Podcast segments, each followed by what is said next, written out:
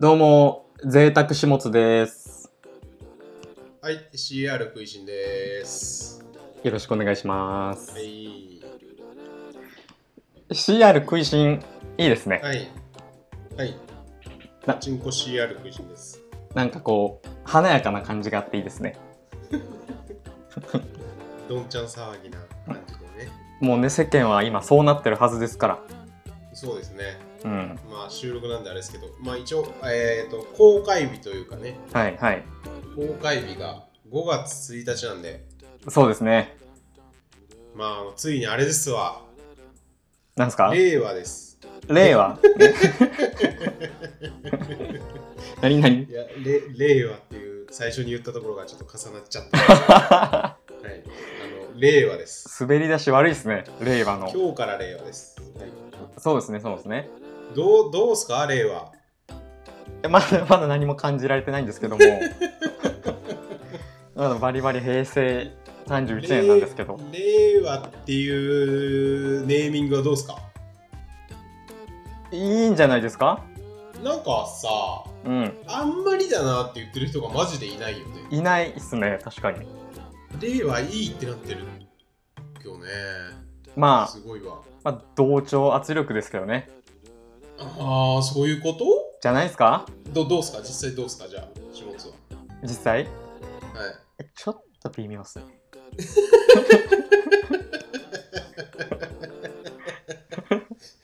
いや、マジで初めて会いました。令和、ちょっと微妙って言ってるやつ。いやいやいやでも本当にまあちょっといいなと思ってますよ正直うん、まあでもみん、思ってる人いるんだろうね。ちょっと微妙だって。思ってるけど言い出せないま空あ、微気、妙も何もでもないよね。これってなっちゃったらしょうがないですよねでもあの他の候補はさ微妙だったよねはいあそれ実は際ちょっとわかりますななんだっけ6案全部で6案とかあってはいえっ、とえ栄光とか栄光うん栄光とかあったよありました絶対ダメでしょ栄光栄光は絶対ダメでしょもうカノしか出 てこない。カノ栄こ 光。の栄光さんがちょっとうん。独り勝ちだしはい。栄光さんそんなに世の中に好かれてな いし実際うんうん。栄光はやばいっすよねうん、マンマンポみたいなのだったからね。えばバンポかな万歩マンポちょっとちょっとギリギリのラインを攻めてる感じがいやいや、だ から、ちょっとギいリやギリじいゃなや、いでだすかから、そうじゃん。いや、そうなんですよ。いや、だからそういうのも候補にあるんですんで、そういう、マン ポ、マンポ みたいなのが。いやちょっと万歩はちょっとま、バンポかな多分。バンポ本当は。あの、読み方はね。はいはいあの、だから字はマンポですよ。 万歩はもう23時以降数字のしか読めないです からね100、千万の万に、歩く保険、保険の保。あ保険の方はいはいはういん、マンポ、マンポ。はいはいマンポ バンポーだ。バンポー。バンポーです。はいままマンポと書いて。万歩でもちょっとダメですけどねバンポーもダメだよね。うん万歩は全然ないですね マンポは本当になんかアダル ト、アダルトな時代になっちゃうだろうね。こんなに風俗栄える、みたいな。 だってマンとうんぽがついてますからね。マンとうんぽがついてますから。逆に。いや、マンポはね。マンポは。マンポはもう絶対ダメ。はい。絶対ダメでしょ。いや、そしたらやっぱね、令和ですよ。うんうん。まあ、令和なのか、令和なのかっていう問題もあるけあ、それは令和ですよ、確か。令和だった気がする。ど、令和ですってうん。言ってた。うん、どうでした平成、平成うん何の感想もないっす。まあまあ、平成しか知らんもんね。まあ、俺も平成しか知らないけど。えいやいや、昭和に生まれてるけど、はい。 3歳とかだったんで、3、4歳で、だってもう平成になってるわけだから。じゃあその0歳か知ららんでしょ。 3、4歳までの記録を引っ張り出してくださいよ。昭和の。いやー、ああだから俺それすごいさそのなんかいろんなへ平成を振り返るとかの記事でも気になったりするんだけどあとなんか昭和感の話とかではい。なんかそれって昭和の昭和っていうか平成初期じゃねみたいなことをさうん。なんか昭和感昭和っぽさみたいな言うのとかすごいなんかえー、ってなるんですよね平成初期あ。とそのへ平成を振り返るっていう話の時にうん。なんか結局最近この15年ぐらいしか振り返ってないああ、はいはいはい。平成とはこういう時代だったとか書いてるなんかコラムニストとか書いてた時にうん。いやなんかそれ最後の後半15年だけじゃねみたいな感じとかすごい気になっちゃうんですよ書き手が惚れてないんですかね。文句です文句うん。令和初文句実際どうなってると思います ?5 月1日、これ配信してる時。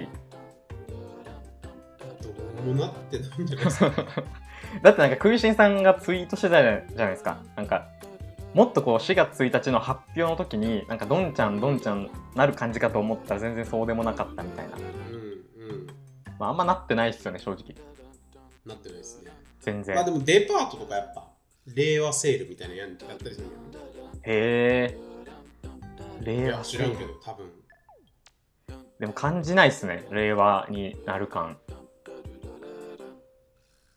うん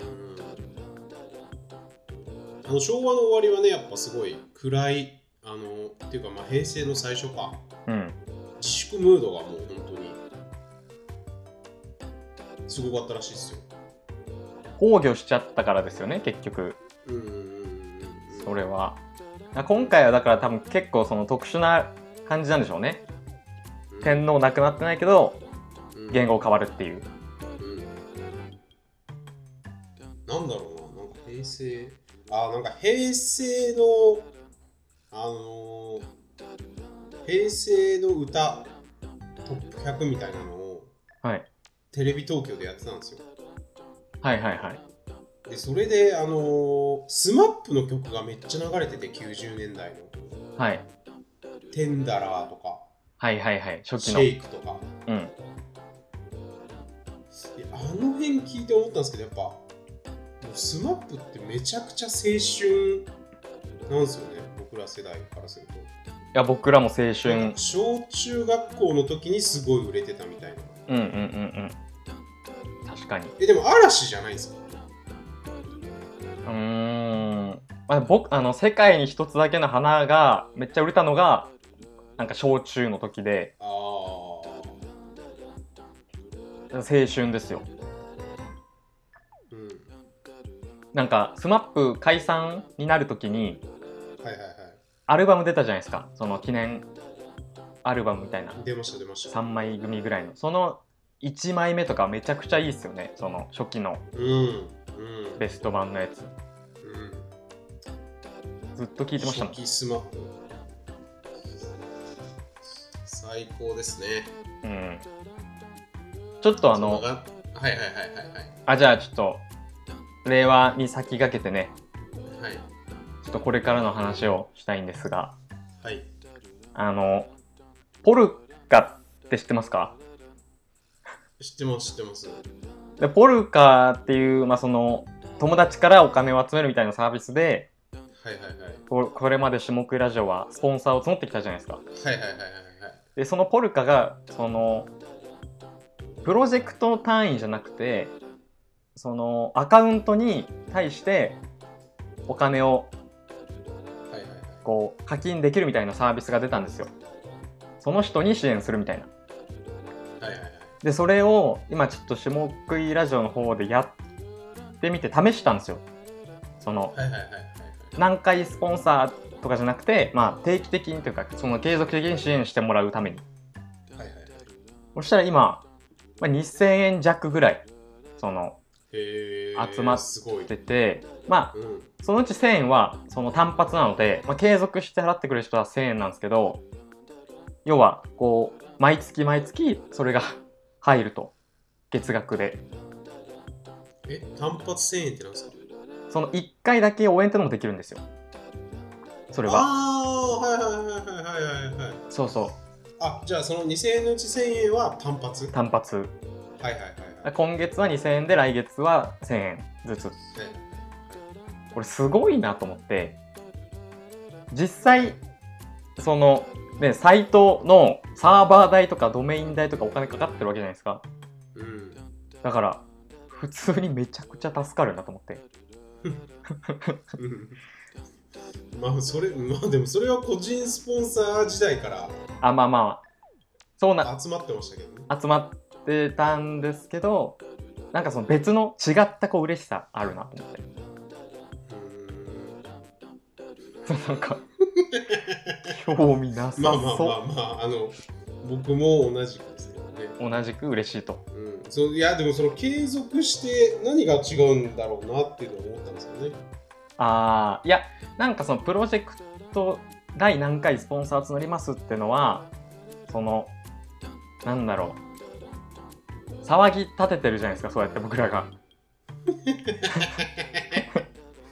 あまあそうっすよねそ。それに対してなんか応援してやろうみたいなそのなんだろうはいお祭りに参加するみたいな気分でうん。こう投げててくれた方もたくさんいたと思うんですけどそのしれっと継続で、まあ、50円とかでもめっちゃ嬉しいですよ正直はいはいはい。その支えてもらってんなっていううん。感じうん、支えられてますよ我々は支えられてますからね。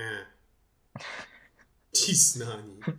ちょっと身がないんだよな身がこもってないんだよないや いやいや、やっぱ身がありますわ。なんでねまあ100円からでも今後もね。はい。そうそうそういくらから選べるんですかいや多分50円だと思いますもしかしたらあーまあでもあ固定じゃないんだ。この金額でお願いしますってことじゃないんだ。そうですそうですああうんー、なるほど。そうですねそれぐらいいいですね。はいなんでね継続で。安うん安くてもいいんでこはい。ういただけるとはい記事にね、貼りますか ?URL を。そうですねサイトの方に貼っときます、はい。あと、この4月に、その、下食いラジオのツイッターをちゃんと運用し始めたんですよね。知ってますはいはいはいはいはい。知ってます、知ってます。なんか、ツイッターのアカウントですよ ね。新木ラジオの。そう、知ってます、知ってます。いや、なんかずっと、ちょっと放置してたじゃないですか。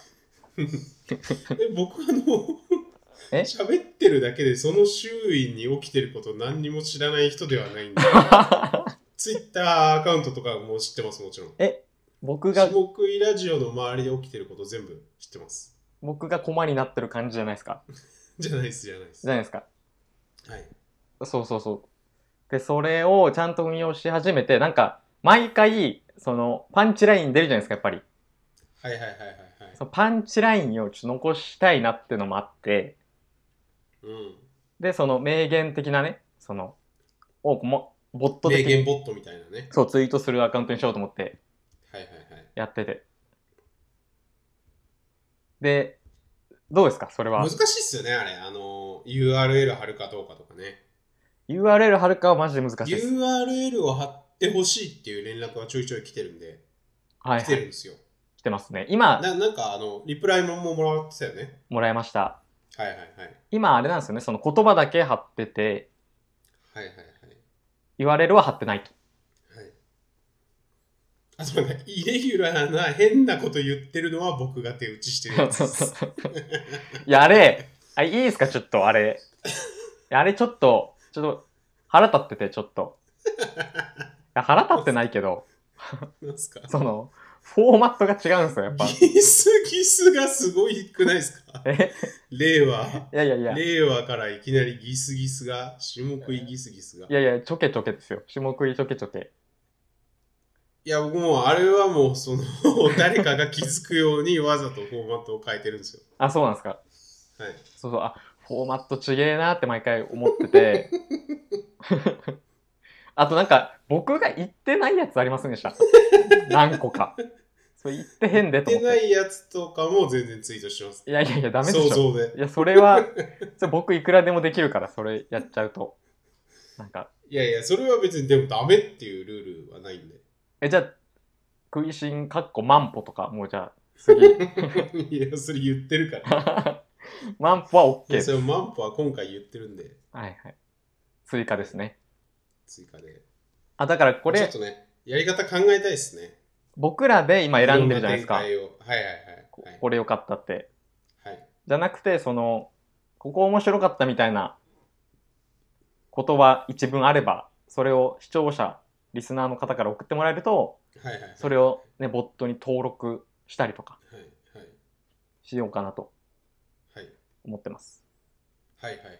え、そそういうことんおお便りってことですかだからリプライでもいいんじゃないですかリプライでも。はいはいはいはい。名言をね。名言をやった方がいいっす。アシスタントの件も今募集しますかはい。ツイッターアカウントね。はアいシスタントをぜひ。まあ、アシスタントっていうか、なんつうんですかね。共同中の人みたいな感じですよね。下食い。確かにアシスタントじゃないですね下食い、まあだから万歩さんだっ たら、下食い万歩で、あの、ツイッターを回すみたいな。はいはいはい、万歩さんだったらね。第3の種目いですよはいはいは結い局。第三の下食い。広報みたいなはい。候補です。種は目 APR い。栄光ではなく、候補です。でその下食い万歩でやっていきたいわけですね、これからは。えじゃあ誰が来ても万歩になるんです か吉田さんが来ても「種目い万歩の万歩です」っていう名刺に書かれるん ですかえ万歩さんいいっすね。万歩さんうん。いやもうだから万と無歩が入ってるから万歩はそれはいいですよいやだからそのなんか万歩さんが作った新企画が始まりましたとかいいですねでその万歩さんって呼ぶことになるんですよ え本当ですかはい広報のなんかねうんうん候補万歩さん大募 集の万歩さん大募集 です今のはい時点でははいはいはい、だから我こそは万歩だという人はぜひねうんお便りなどで LINE でもメッセンジャーでも大丈夫なんではがきでもはい電話でも大丈夫です電話も電話でも大丈夫ですはい。はじいゃあちょっと趣旨説明いきますか、そろそろ。 あの、一回これ、下食いラジオで多分言ってないと思うんですけど、あの、僕は、ほんとふざけて、ツイッターのアカウントに、食いしんアット080なんちゃらかんちゃらっつって、あの、電話番号を載せてたんですよ。はいはいはい。 1週間ぐらい。はい。で、あの、一件だけ電話かかってきたんです、実際に。はいはい。なんか朝寝てる時に。はい。で、あ、 電話だと思って、はい、はい、みたいな感じで出たら、食いしんさん ですか食いしんさんですかみたいになって、ほうほうほうわ、うわ怖っ、怖っとう。思っ怖て、え。はい。誰これと思って、はい。それ、始末だったんです い よやいや、もでも。マジで気づかなかったっすね。電話声違いすぎて。う、声の主、うん、いもう友達のやりとりじゃないですか。ただの友達の電話じゃないですか。や、でも登録されてなかったっすね、やっぱ始末の電話番号あ、そうか。はそう。え。えらいもんで。そうですね。電話番号を必要としない世代ですからね、僕らは。電話の声ってあれ知ってますあれ、その人の声が出てるんじゃないんですよ。はいはいはい。どういうことですかじゃあ、食いしんさんが僕に電話して。電気信号に置き換えられてるんですよね。あ、そうそう、なんか似たような声で出てるんですよね。はいあれ。はっいはいはいはい。ていう、令和一発目の豆知識。ああ、それもなんか、なんだろうな。まあだからもうロ、ロボ、ロボだよね。ロボットだよね。だから。うん。いや、だからみんななんか、あの、みんな最近さ、あれなんですよ。だんだん、AI がいよいよ来るっていうことに気づき出して、なんか人間がロボットに代替されていくみたいな、よく言うんですけど、はい。あのもうとっくに代替されてて、うん。だからその電話もそうだし、はい。電話が生まれた瞬間から、その人の声が電気信号の声に置き換えられてるわけじゃないですか。うん。電話をするときは。うん多分だからこのなんかズームとかもそうじゃないですか結局ビデオ通話の。ビデオ通話もそのなんていうの目の前にいる感じで喋ってるけどはい。なんかこう外からカメラから見たら一人で喋ってるわけじゃないですか はい。うんそういう 話ちゃ着地しないなと思って聞いてたんですけど。いやだからもうとっくにあの機械に置き換えられてますよっていうのはすごい うんうんうん。知った方がいいと思いますけどねみんなそうですね。なんかねあのーまあ車もそうだしね馬もそうだけどはだから馬に乗り始めた時点で人間の足が馬にこう置き換えられてるわけじゃないですかい。うん。で車とか電車はもうその機械に動かされてるんですよはい。ワープみたいなもんですよねだからワープですよほぼえだって東京大阪間って歩いたらはい。歩いて2時間とかで移動できないじゃないですかそうですね。でも新幹線があれば2時間で移動できるんですよはい。これもうワープじゃないですかそういう話で大丈夫ですか大丈夫です大丈夫です大丈夫ですかまあ、長めのワープだと思え ば。2時間かかるワープ。時間をだって超えてるじゃないですかはい。うんそうですね。いやエレベーターもそうなんですよワープ。エレベーター1階から5階とかにフィューンって移るじゃないですかはい。であれってだから上から見たら移動してないじゃないですかおおはい。はいだから上から見たらもうあれワープなんですよ。いやいや、移動してないんじゃないですか上から見たら。 いやでも実際は移動してるんですよ Z 軸での移動ってことですね。そうそうそうそうそうそうそうそうそうだからさあのあれさあれっすカーナビでさはい。なんか下道通ってるんだか高速通ってるんだかうんカーナビがなんか分かんなくなっちゃって、はいはい。えどっちだどっちだどっちだってなって、はいワープするときあるじゃん。カーナビ上では車が。 ワープカいや。ーナビ上でのワープよ。はいはい。いや、それと一緒っすよ、だから。エレベーターに乗るっていうのは。ピンとこねえ。全然ピンとこないです。行きましょ行きましう。ょう。説明。えー、下食いラジオは毎月1日に下津食いしんが配信しているインターネットラジオです。主にインターネットの話題、寺山修司と森博に関することについて話す意義の浅いラジオですと。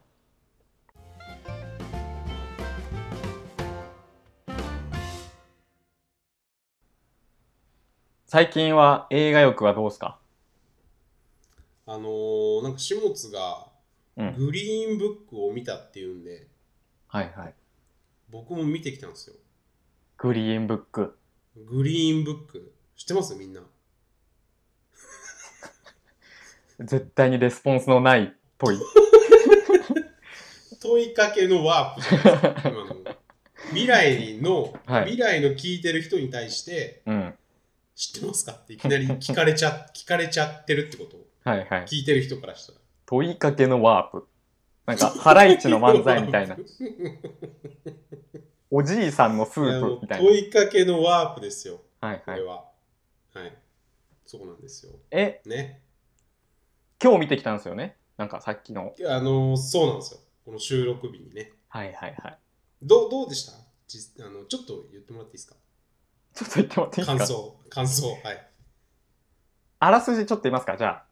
はいはいはいまあその、1960年代ぐらいのアメリカの映画で、はいはいはいはいえー黒人の天才ピアニスト、ジャズトリオを組んでる黒人の天才ピアニストと、はいはいその用心棒というか、その運転手とかをするイタリア系の白人はいはいはいがこう2人で一緒にアメリカのいろんな地域をこう車でツアーで回るっていうはいはいはい合ってますかこれで合ってます合ってます感想はいやめちゃくちゃ面白い映画ですよえー、え、始末はそのどこがいいと思ったんですかどこが感動したんですか音楽がすこれご難いしいですね、このネタバレがネタあるから。ネタバレネタバレなくないですか、はい別にまあまあ、いいか。はい。まあ、ネタバレても大丈夫な映画だからね。そうそうそう 全部言っちゃっても大丈夫、本当に。まあ、ほぼ全部言っちゃってるしね、もう。今のあらすじで、ほぼ全部言ってます。うん、ストーリーはね、うん本当それだけなんですよね、別に。それだけっすねまあいわゆるロードムービーっすよねあ、ロードムービー。旅ムービーはいロードムービーっすよ僕がずっと言いたかった。ドライブスタイルはい差別の映映画なんですよね、はいはいはいテーマは。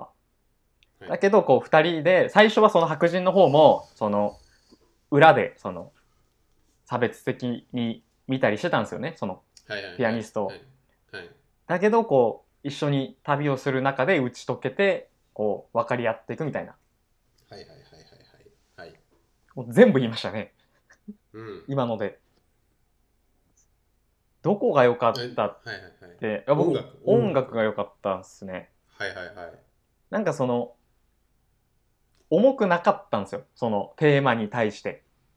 うんテーマは重いけど、なんか微妙にこう軽さがいいっすよねそうそう、軽いっす、軽いっす。うんいい意味でうん。重苦しくないというかねうんなんかもともと多分コメディの監督だからなんですよねコメディ要素が入ってて、うん。それもまたいいっすよねその2人の掛け合いとかがねはそいれこそなんか日本的な笑いだよねちょっとああ、はいはいはい。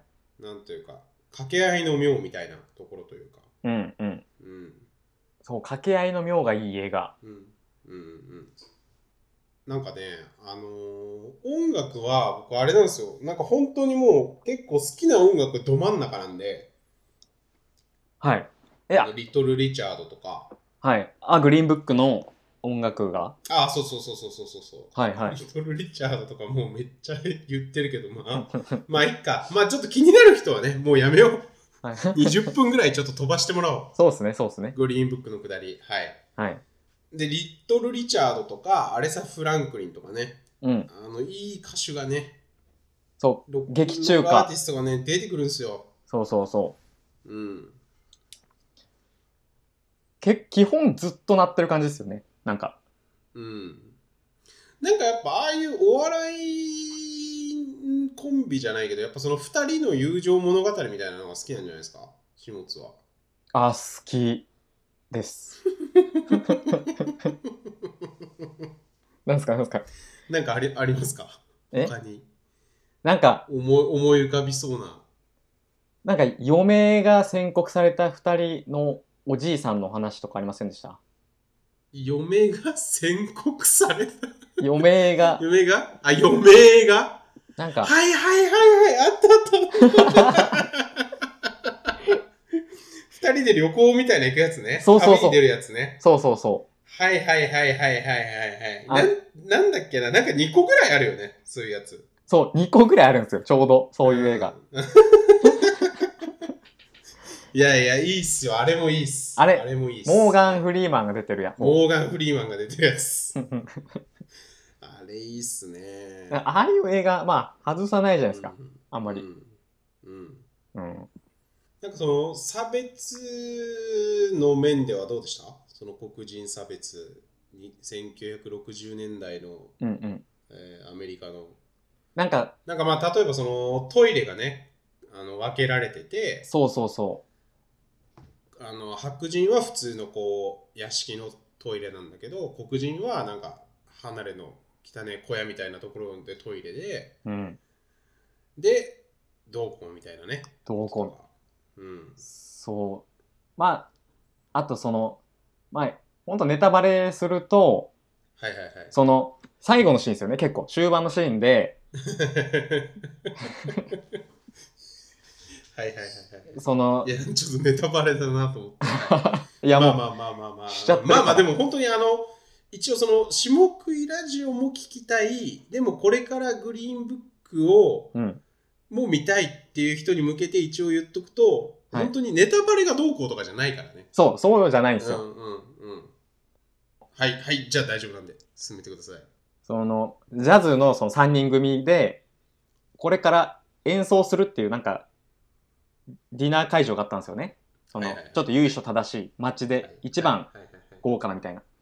で、そこで、まあ、もともとその2人の他の、なんかチェロ弾きとか、その、ドラムみたいな人はもう食事してたんですけど、はいはいはいそのピアニストのその黒人の人だけが、街の決まりになってるって言って黒人がこのディナー会場で食事をすることはできませんってうんいうふうになってうんうんでそこでこういい一悶着二悶着あるシーンがあったじゃないですか。うんうんうんうんうんどうでしたええどうだったんですか始末的には。あれはそのいやここは街の決まりなんでもうごめんなはいはい申し訳ないですけどはいはい食事はできませんとではいはいはい向かいのあっちのレストランの方ならできますみたいなはいはいはいはいで、まあ、案内してたんですけど、まあ、なんか正直その白人も、うんその断った白人ウェイターみたいな人もなんかうんうんわ悪いやつじゃないじゃないですか別にうんうん極悪人じゃないじゃないですかうんうんなんかそういう時代だからうんそれを言うのがその人の仕事だったわけでうんいやなんか今思うと今というかこの時代に考えるとそんなありえない事態だけどその当時はなんか本当そういう時代だったんだろうなっていうその誰も悪くないみたいなうんになっちゃってたんだろうなっていうだうんからそのそもそも論まで行き着かないんですよねそそもそもなんで黒人がここで食事をしちゃいけないのかっていう議論にならない時代うんうんうんうんうんうんだろうなと思って見てましたうんうん今って結構そのそもそも論にもうすぐいけちゃう時代じゃないですかいろいろなことが。うんうんうんあれ うんあれえでもまあそもそもでもそもそもがもう NG だったんじゃないやっぱそもそもが NG いやなんでかこうこれもう口に出すのも本当説明しづらいんですけど血が血がどうこうとかはいはいはい血がきれい汚いみたいな話でそもそも格下下に見てますみたいなはいはいはいはいいやいやなんかちょっとそういう格好つけもあるけどいや、うんそもそもして下に見てますんでっていうはいはいむしろそもそも下に見てたんじゃないですかあむしろうんいやなんか僕はそのただただなんそかねこうはいはいはいそういうもんだってことで仕切られてるような感じがしてましたけどうんなんかあれなんですよね本当にもう全部中身を言っちゃうことになるけどはいなんかねリンチされたりするんですよね街で飲んでたらそうそうそうリンチされた黒り人だからってことで言われのない でねそのねあの僕はその白人の主人公の方をたけしさんって呼んでるんですけどえ ビビーとたけしっぽいっていうだけではいはいちょっとたけしさんっぽいよねなんかあの感じ白人なんつうんだろうな、あの感じ。たけしさん、まあ、トラさんでもいいけどね。なんか、日本でもありますよね、あの感じは。ありますねなんかダメな大人の感じ。地頃みたいなえ地頃ってなんすかあんまよく分かってないです。なんかその、紐、紐兼、なんかダメな男みたいな。あまあ、紐でもないか。家族はちゃんと養ってて、その出稼ぎに行くためあ。に、そう、そうっすね。ピアニストの付き人になうるん。っていう。あ、もう全部言っちゃってるな、これ。そう辛そいうんう。うんうん一番良かったシーンを言っていきましょう、じゃいや、僕ちょっと今話途中だったん ですけども。あ。すいません。たけし。 すいません、ちょっとあでちょっともう忘れちゃいました。たけしさんの話。忘れましたはい忘れちゃったんで大丈夫です。たけしさんが何、何言ってたんだっけたけしさんっあぽいた。けしさんがかっこいいよねっていう話。そのたけしさんがね、あの守るんすよね、すごい。そう老人坊として。そう、用心棒としてはすごい有能で、そうなんですよね。力も強いし、うん。ちゃちゃんとそのあ、のなんか街のチンピラとの駆け引きとかね、すごいいいっすよね。いいうん。なん、か、その時代のアメリカっぽいなみたいな。うん。うんあ、もう知らないけど、そうなんだろうなっていう。うんうんうん。まあでも本当にね、ロックンロール映画なんで、うんうん。ロックンロールの人はね、見ないとダメですね。グリーンブックは。結構映画館で見てよかったなって思いました。うん。音響的に。うんいや、だからなんかね、僕、始末も、その、下食いのスラックにグリーンブックが超良かったみたいな投げてた時に、はいなんかちょいちょい言われてたんですよ。グリーンブック見た方がいいっすよみたいな。あ周りの人に耳元でこそっとグリーンブック見た方がいいっすよみたいな感じで え 誰にですか友人に友人にはい、周りのね、うん、うん、見た方がいいっすよねあれ見見た方がいいっす見た方がいいっす、もう多分5月1日って結構ギリなんですようん、劇場まあでもなんかねあれらしいよ結構アメリカではうんなんか差別表現がぬるいとか、はいはいはいなんかあのほんわか描きすぎみたいな批判が結構あるらしいっすよえー、もっとこんなもんじゃなかったとそうそうそうそうそうそうそうへなんえかそのすごいほっこり描いちゃってるからちょっと良くないみたいななるほどちょっと白人よになん寄かせねてというかあアカデミーあそうそうそうそうそうあの作品賞じゃないですかうんでなんかえっ、とね他にもノミネートしてたのがうん結構もっとこうドロドロした黒人差別を描いた人種差別を描いた映画あったんですよはいはいなんかその監督がすごいキレたみたいな話があったりとかへえあのタクシーのシーンめっちゃ好きなんですよタクシーじゃないやあの警官に止められるシーンだはいはいはいはい2個目の 1からの2はいはいセットでねそうそうそう、はいはいはいはいまあここれはまあみ見てもらいますかはいはいはいはいまあまあでもすごい救いがね救いありますよね救いあったほんなと全部言っちゃってるけ どいやあの最後にねうんいやでもあの一番好きなシーンはもう完全に僕はあれですねあのえどこですか銃撃つとこ銃撃つとこうんあの最後黒人だけが集まるバーみたいなところで、はいはいはいはいまあまあなんだかんだピアノを弾いてうんでそのピアノ弾く前にうんあのーその主人公の黒人の方が、うんなんか札お金をこう数えてうんパンってねしお金を支払ってるんですよはいはいでだからそれがなんかそのそれをなんかあのーチンピラが見てたんですよねそうあこいつかこいつ金持ってるわっつってうんで店を出た時に、うんえー、と用心棒が異変に気づいて銃を撃つんですようんでそのチンピラたちが逃げていくみたいなはいあそこはいいっすねそこはいいそうそう。あれは、まあ、その、ちょっと前に、なんか、店でいざこざがあって、別の店ではいはいね。はいはいはいで、その、災難を切り抜けるために、その用心棒が、こう、あたかもね、こう銃を持ってるかのようなジェスチャーをして、そのゴロつきを脅すっていうシーンがあったんですよね。はいはいはいはい。で、なんか、めちゃくちゃ、駆け引きね。そう、駆け引き的に。うん。で本当にあたかも持ってそうなジェスチャーだったんでそのうん。表現的にはその持ってないけど見せかけの脅しっていううんうんうん。演出だったじゃないですか。はいはいはい。でそのそれからのそのシーンだったんでいや持ってたんかい我っていううん。ことですよね。です。だからもう今日もう聞いちゃった人はもう見なくても大丈夫です。もう全部聞いちゃってるんで、全部聞いてるから。大事なとこ。でもその僕あのグリーンブック音楽ほんと良かったんでそのサントラが欲しいなと思ってはいはいはい。で Apple Music で検索したんですよ。はいはいはい。でそしたらその正直そのまだ公開されて間もないからうん、公式。の音源とかないだろうなって思ってたんですけどうんうんうん。そのあれって有志がいろいろプレイリスト公開できるじゃないですかはいはいはいはいはい。アップルミュージックってででなんかはいはい、韓国のアカウントの人がその自分でその集めて曲をええはい。グリーンブックリストみたいな30曲ぐらいうんうんうん。でそれ公開してたんでそれをうん登録して毎日聴いてますねうん。いいっすよね。いいジャズ好きだからね、下津は。あそう僕ジャズがね好きなんです よ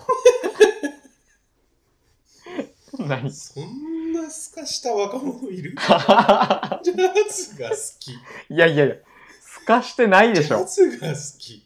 ジャズが好きなのは。はいはいはい。まあだからあれはね、本当にね、そのジャズとこうロックンロールがちょうど出てきたぐらいの、うんうん。本当にね、あの、狭間の時代で、はいアレッサ・フランクリンとかリトル・リチャードはもう出てきててはい。でなんかこれまあ映画見た後にあのなんか調べたんですけど1962年なんですよあれがうんうん。 1962年だからビートルズがデビューした年なんですよはいはい。だからね本当にこう、まあ、エルビス・プレスリーとかも出ててうん。リトル・リチャードとかもいて、うんだからそのロックンロールがこう生まれて、うんえっ、とリトル・リチャードとかはそのピアノのロックンロールなんですよはい。まあもともとそういうもんだったんでロックンロールってうん。でそこからこうねビートルズが出てきてあの今の日本のバンドと同じみたいなギターとベースとドラムのバンドっていう風になっていくんですよはいはい。それがまあロックンロールとして出てきて、まあ、今でいうロックになっていくみたいな歴史があるんですけどはい。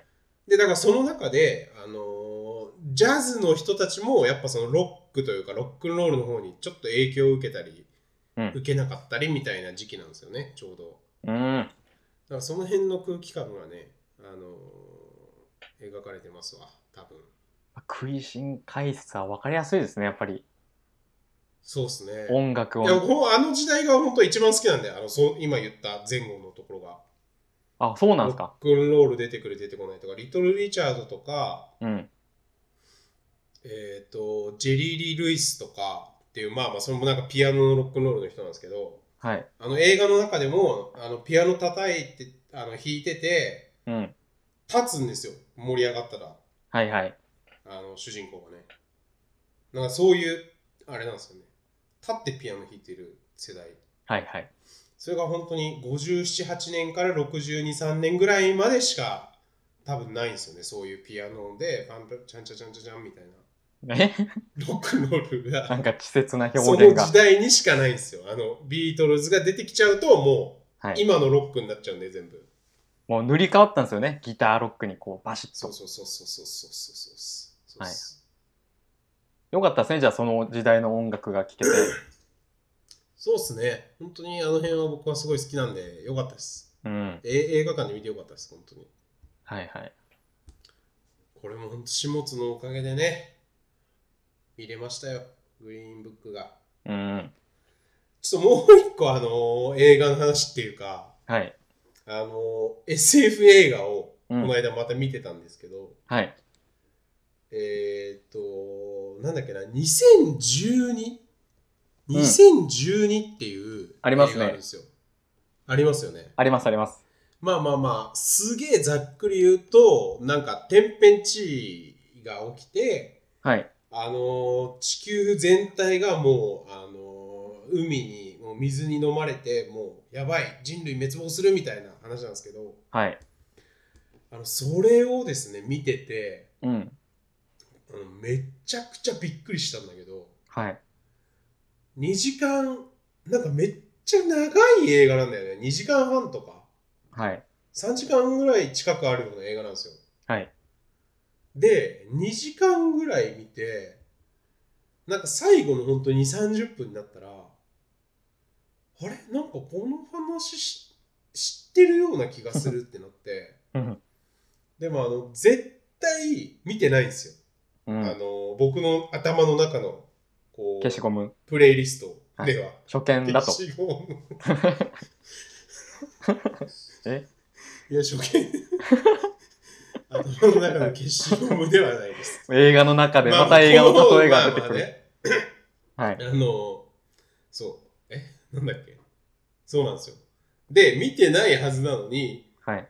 あれあれこれなんか知ってるってなって、最後の20分、はい大落ちまで、はい。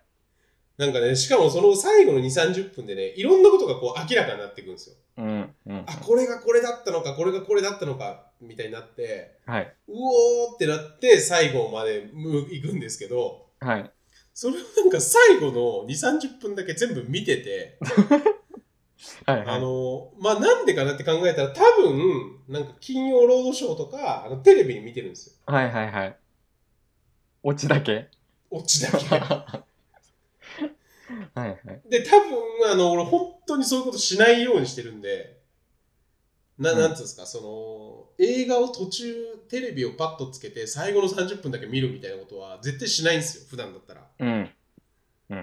だからそのもうほんと23年前なのか5年前なのかもうそれすら分かんないんですけどはい。多分すごい疲れててうん。もうふわーっとなんか最後の30分見ちゃったんだろうねテレビで。っはいはいはい。ていう体験をしましたっていう話。最悪の映画体験。 いやでもなかなかね珍しい映画体験なんで、記憶力ガバガバ問題。いやそうやって記憶力ガバガバの人みたいな感じでバカにしてると思うんですけどいやいやいやいや。もうこれ30超えたらみんなこうなってくるんでいや、僕も実あ、際実は僕もあったんですよ。ああるんですかはい。え聞きたいっすあの、最近本屋で、 26っすよね26、はいはいはいはいまあ半年ぐらい前、本屋で、伊坂幸太郎の小説を買ったんですよね。あの、陽気なギャングシリーズってのがあって、はいはいはいはいはいはいそれの最後の赤いやつ、3巻目買って、あはい、新刊というか、なんか新しいやつ出てると思って買って読んだんですけど、はいで、で、最後まで、あ、へえと思って、これ面白い小説だなって思って、読んで、うん僕あの、ブクログってサービスに毎回こう読んだら、なんかはいはいはい感想書くんですけど、はいはい2014年に読んでました。はいそれ同じやつ。なんか、同じ感想を抱いてました。本当にバカだな、こいつと思って。全く同じこと書こうとしましたもん。進歩してない。もう5年間時間が経っただけ。い いやそれやばいねや、気づかなかったんですよ、本当に。なんか、まあまあでも本はね一番それがあるうんじゃないですかありますね。うんでも気づかないってことは、なんか、印象に残ってないんでしょうね、あんまり。僕あのサプリをいろいろ買ってる飲んでるんですけどはい。なんかあるサプリをうん。なんかこうなんつうのあの1瓶、うん2瓶買ったんですよはい。で2瓶届いたんですよはい。あるサプリがはいはい。えなんかで、はいはいはい。はいまあそのビタミン C みたいなやつがうん。 2瓶頼んで届いたんですよはい。あでサプリ来たわっつって今日から飲もうって思って飲んでたんですよはい。で次の日また宅配便が来てあれなんか頼んだかなと思ってうん。受け取ったらはい。 サプリなんですよ明らかに開けたらまた同じサプリが2瓶届いてはいはい。でもうこれ完全に海外直輸入だからはい。あのー並行輸入みたいなやつなんでうん。完全にこれあっちがなんかミスって2回送ってきちゃってるわと思ってはい。ああ、こう、ありそアマゾンのう。うん。あの注文履歴見たんですけどはい。 全く違う日付であの2回頼んでま した。いやいやいや。ガバガバでしょ、記憶力。それは完全に。だし、Amazon は何日前に注文しましたも出るんで、そうもうそうそうそうそうそうそうそ注う。注意力もガバガバ。いや、違うんですよ。えなんかね、含有量が違うやつだったうの。ー わ。何だそからあれの。別商品なの。トラップにも程がある。なんかそのビタミン C50mg のやつとはい。 1粒、はい。 75mg のやつと、はい。なんかその含有量が違うやつが届いたんですよ。2瓶ずつ。ちょいつ飲み終わんねんこれと思ってま すちけょど。っと強いやつが。ちょっと強いやつだね。今、ビタミンとか言ってますけど、本当にビタミンなのでしょうか、それは。ビタミンではないんですけど、ちょっと秘密のサプリですね、これは。お勃起王とかですか勃起王ではないです。勃起王ではないですけ勃ど。起王ではないですかはい、安心しました。あ、あの、食いしんさあん、の勃起王ってなんすかえ、勃起王知らないですか知らない ですね。いや、勃起王知らないのはちょっともぐりですね。えー、知らないです、勃起王は。まあ、勃起王、えあいのジャンプの後ろとかに出てくるようなやつですかやもう、これは、勃起王スペースガキの使いでググってください。んわかりました。ちょっと楽しみにしておきます。答えが出てくると思う。収録後のそその、食いしんさんに教えてもらってメッセージ見たんですよ、ネットフリックスで。あのバカウはいケはがい、はいはい。映画のね。はいはいはい。はい。えーあと残り15分ってところで止まってます えなんかなんかもういいやってなっちゃってえー、どうなんだろう。あと残り15分。えあと残りさん30分から15分のところはもう見てるってことだよね。え、そこもう回収されてる伏線回収されてるってとこいや多分あ15分じゃないかも伏線すら出てないですまだなんか会話を楽しんでるところぐらいですモンスターとえー、い や、それあの、最後が一番大事なんで。聞いた方がいいですかいや、っていうか、その見方はもう最悪の映画体験だよ いやいやいやいや、一番もう考えうる限り最悪の映画の見方ですね。いやいやいしかもやメッセージを。はいじゃああれね、ちょっとなんでそんなことしち ゃ えうの違うのよ、メッセージは。ちょっと最初から一気に見て。もう一回もう一回。はいはい はいやーそれ、それね、一番その一気に見ることが大事な映画ナンバーワンだから、ああマジっすかちょっとこれ以上は何も言わないんで、ちょっともう一回見てください。あじゃあちょっとや優しさと受け取ってちょっとうん。うんいや、なんかね、わわかりますよ、その中だるみ感っていうか、まあ、ちょい退屈感はあるんだよね。そ全編うとそのちょい退屈感で離脱 いや、だからその最後だから、それ最後だから、はいはい圧倒的に重要なのが。いやもう一人暮らしの家で声を荒げてるじゃないですまあかそれはもう言わなきゃいけないことがもう情 けないわだってじゃああ最後になんか来るんだなってなっちゃうんでこれ言ったらはいはいはいいやーもうそれはもう最悪で すね考えうる限り最悪の最悪他の作品だったら別にいいんですけどメッセージはもうわーマジうか一気に見ないとダメなやつなんで見たことないことにならないかなうん僕もう一個だけ最後言っていいですか映画の最悪体験はいはいはいはいグリーンブックを映画館で見たんですよはいはいはいでその時にその映画館のチケット券売機で買ってでうんうん、僕以外にお客さんゼロだったんですよはいはいはいはいゼはロい、まあ、田舎のえ映画館ってそうっすよねしかもそのなんかファーストデーの地方もいない一人で見てるあ一人一人ですえー、えなんで二人で見に行かないのいや嫁と好きな映画全然違うん ではないはいんか嫁はコナンとか言ってましたけどこの間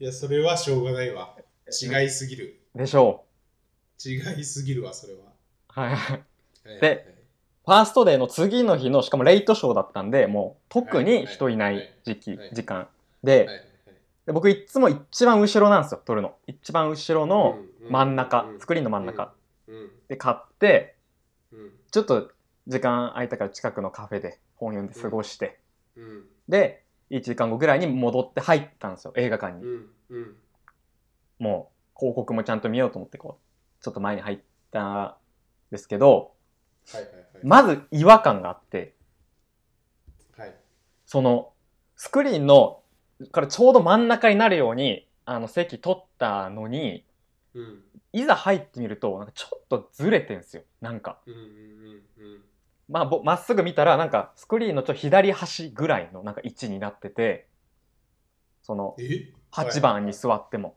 いはいはいはいやなんかちょっとおかしいなってちょっと思いつつもまあその正直その券売機の画面がまあちょっとずれて僕が買ってたのかなとかそのまあまあねそれなんか UI 次第みたいなとこあるよねそうなんか真ん中とちょっとずれてんのかなと思って、まあまあまあまあいいやと思ってうんでそれ違和感1うんもう一個なんか違和感あってうん僕の8番の隣には誰もいないはずなんですよそもそもう、んうんうんうんななのになんか、うすぐ隣に、んななんか、おじさん座ってんですよ。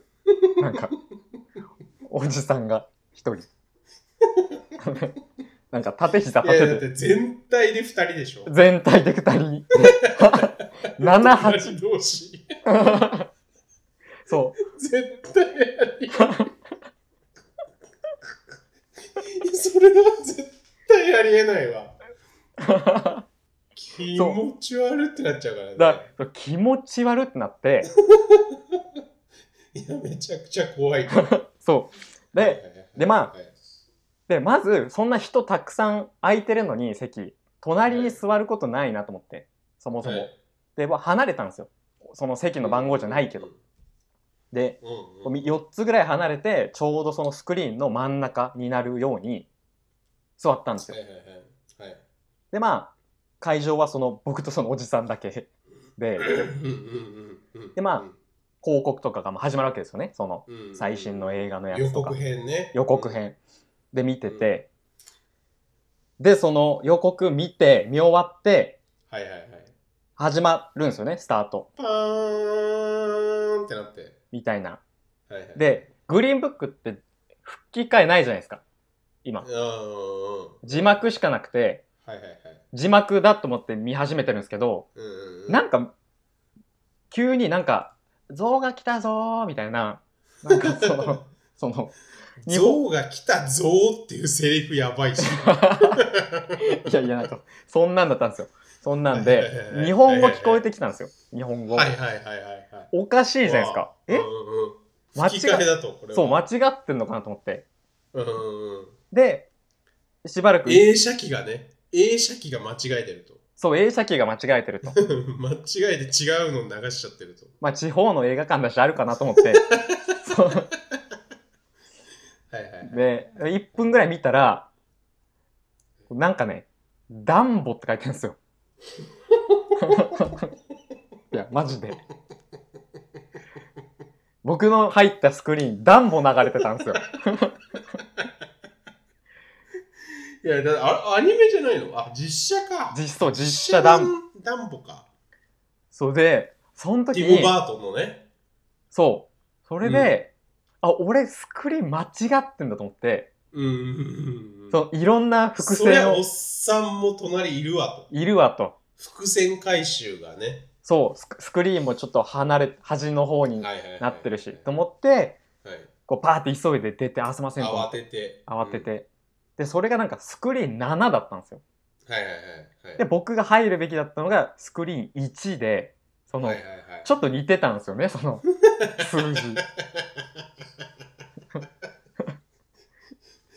うわあそれはもう平成の間違い です、ね、令和でそんなことやったらもうクソダサい扱いになっちゃう ダンボ見るはめに。平成時代のそうミそう。スで、まあ平、成のミスです無事入って。はいはいはいでちょっと5分ぐらい遅れてたんで、グリーンブックが。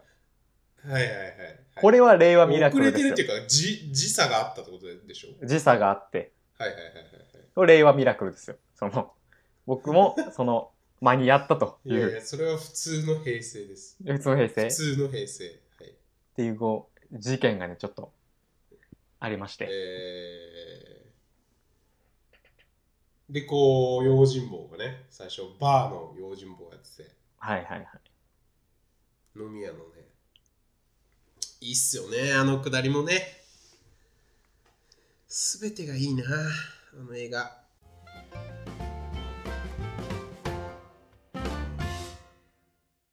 お便りいきますかお便りいきますか。ちょっと、はいもう1時間経っちゃってますけど、はいはいはい今回、たくさんちょっとお便り来てて、はいはいはいたくさんもらってるんですよね。はい。もうちゃっちゃか行きましょう、今日は。はい。えーラジオネーム、ポムポムプリンさん。えー解約方法を迷路的にしている会社、大体イービル説あると思います。というお便り、ありがとうございます。ありがとうございます。ああ、なるほど。先月のね、そう、先月、いいいいビルな会社と、グッドな、グッドな会社。まあ、め解約方法を迷路的、まあそうですね、なんか、わからないようにしてやるってことでしょうかね。ななんすかね、例えば。いや、なんか、まあね、うん。楽天のメルマガとかめっちゃいいビル楽天のメルマガはいいビルですもうこれはもう言っちゃっていいでしょ言っちゃっていしょうがないい、うん、うんもう届くたびに泣きそうになります、巨大 IT 企業だけどもうこれしょうがないですねう、うんあれはもう本当にいいビルなんでなんかブチ切れそうになるよねマジで忘れた頃にやってきませんあいつ、うんショップのメルマガマジ腹立つんだよなそのフィルターかけてもかけてもすり抜けてやってくる、うん、いいビルですねあれはうん、あれはいいビルです完全に次行きますかもう本当に腹立つしょうがないですメルマガはうんはい次お願いしますえーラジオネーム一日一最高さはいはいんなんやそ れ食いしんさん下津いさやんいやいやえ 俺が先月言ってたやつやで、一日一最高は。ええ言ってましたあの、一日に一最高しか言わないですみたいな。ああなるほどなるほどあの、最高とか言うなるほどのも、なるほどなるほどあの、最高言い過ぎてるから、はいはいはいもう一日一最高にしますっていう。はいはいそれをラジオネームにしましたラってジこオネーム化してくれた感じですよね、これは。となるほどなるほどはい。ません多分ですけどね。ちょっとこ、言葉が過ぎましたねすいませんはい。えー、空心さん、下津さん、こんばんは。えー、4月放送分の下津さんの嫁下げマインドについてです。そこまで言ったら、九州男児を通り越して、薩摩隼人なのではと思いつつ、私も福岡在住なので、確かに身の回りにそういう人はたくさんいるなと思いました。ただ、ネットや講演会などでしか知らないけれど、関東や関西、ざっくり言うと本州の都会では必要以上に誰かをまたは何かを下げることってもう流行っていないのではと感じます相手を下げたりせずフラットな方が現代的だと感じるしみんなが住みやすい環境に近くなる気がします九州にいても何年か本州に住んだことがある人はフラットで話しやすく感じています何らかの本州マインドを体得してきたという印象ですそれはそうと、薩摩隼人、博多っ子、浜っ子、囲碁っ子などなど、いろいろあるのとても面白いですよね。このネタを掘り下げて面白そうであれば、お便り採用してください。踊って喜びます。ありがとうございます。はい。ありがとうございます。 これ端的に僕が批判されてますね。ええそうっすかそういうこといやその相手を下げたりせず、フラットな方が現代。あーまあまあまあね。現代まあまあでも嫁下げではないからね。えそうシーズはそうまず僕別に嫁嫁下げてない。に言及さしないタイプっていう。うん。うん。そう、下げてはないっていうのだけはちょっとね、声を大にしていきたいですね。うん、嫁はやっぱ可愛いですかえ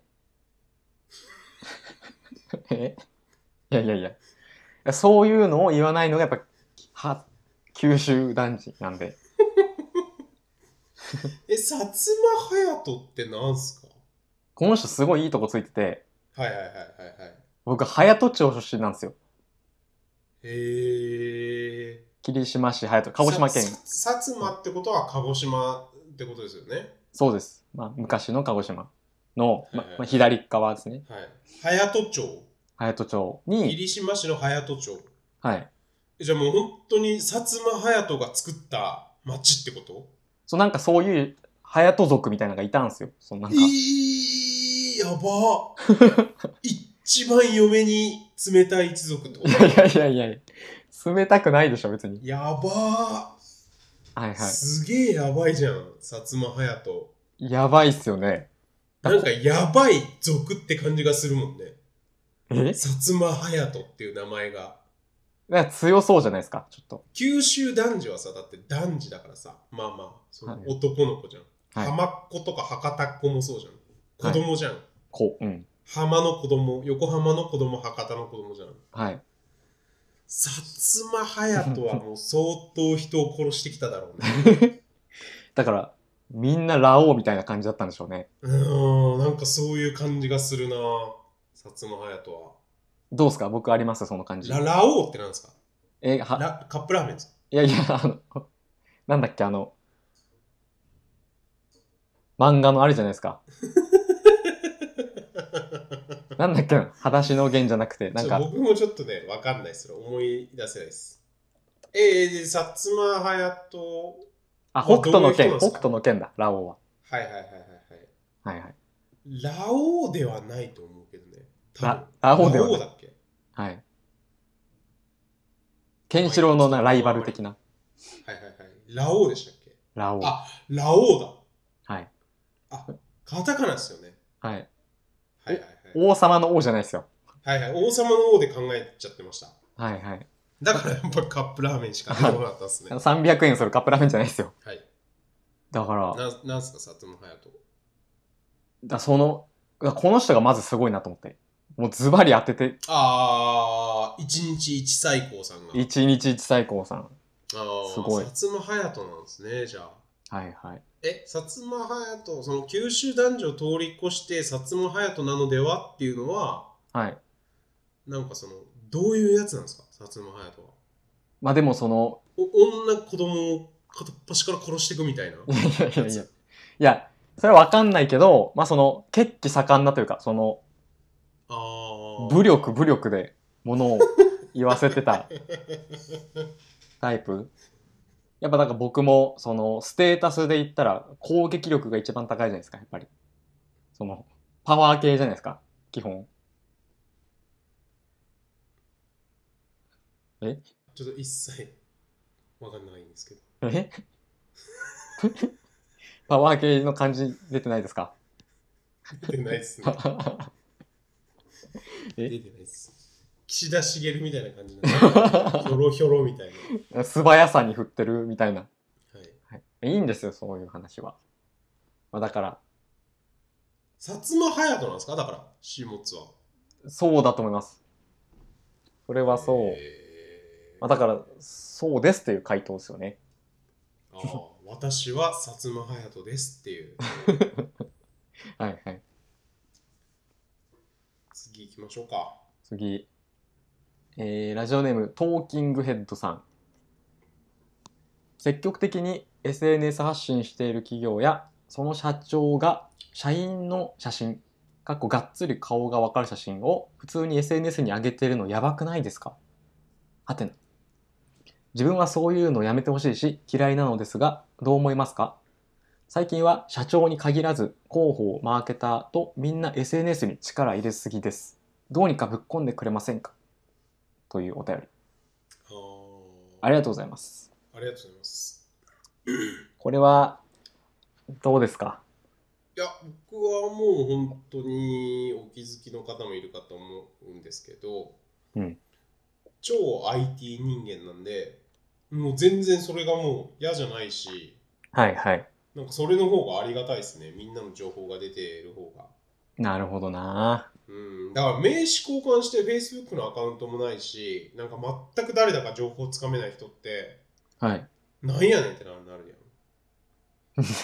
ないじゃないやん。うんいやいや多いでしょうそういう人も結構多いっすよね、多いっすよね。はい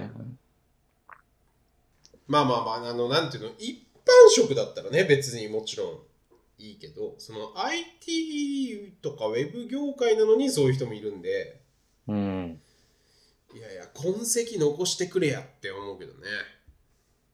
ただこのお便りに関してはまあそはいのはいはい社長が写真あげるってことじゃないですか Twitter とか Facebook に社社員長がの写真を社長が社員の写真を上げることか。うんはいはいはいはいはいはい、はい。まあなるほどね。はいはいはい。これは、まあ、一言必う要ん、ですよね。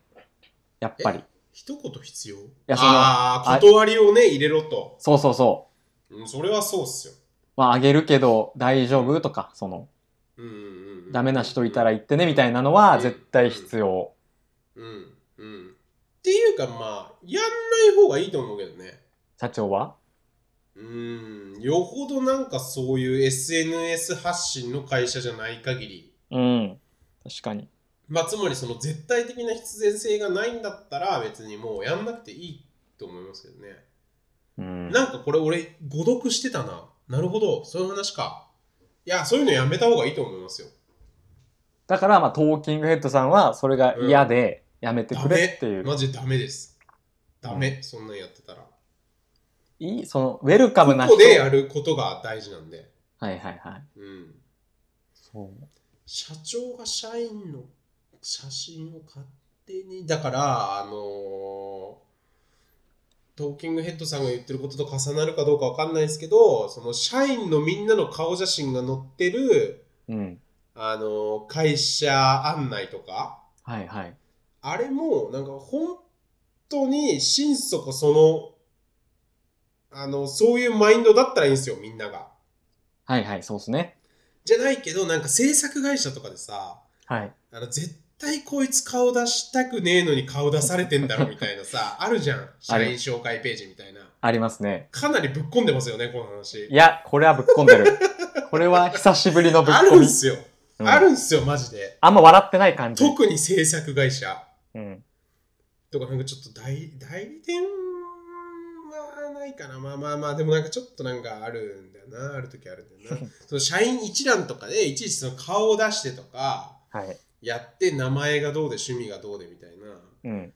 だそれはね逆にねあのよくないっすから女女性社員とか絶対ググられちゃうしそっから確かに。なんかあった時にそう。なんだかか例えばさ病院とかに行ってさはい。なんかね女の人がこう行くじゃんはい。それこそさなんか美容師がさ勝手になんか LINE かなんかをに連絡してとか言って怒られてたりしてたけどさ、はいはいはい。なんかフルネームで検索したら、じゃあそいつ、その女の人がさ、この会社に勤めてるとか分かっちゃうわけじゃん。そうですね。だからフルネームとか載せなくていいんすよ、そういうの。うん。うん。やんない方がいいっすよ。そうーん。だからその、だからもう本当和製みたいな会社はいいっすよね。もう、それはもうみんながもう、まあこういう感じだよねっていう、なんか大前提に、こう、なんていうんですか。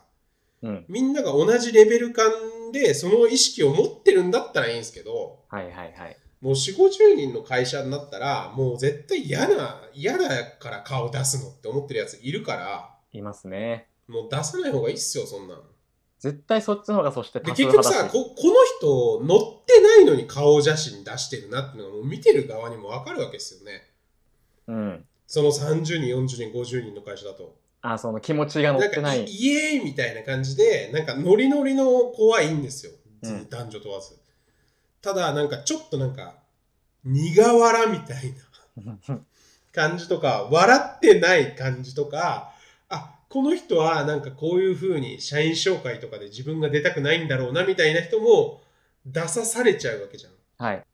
こ個人のみんなを見せようってなるとうん。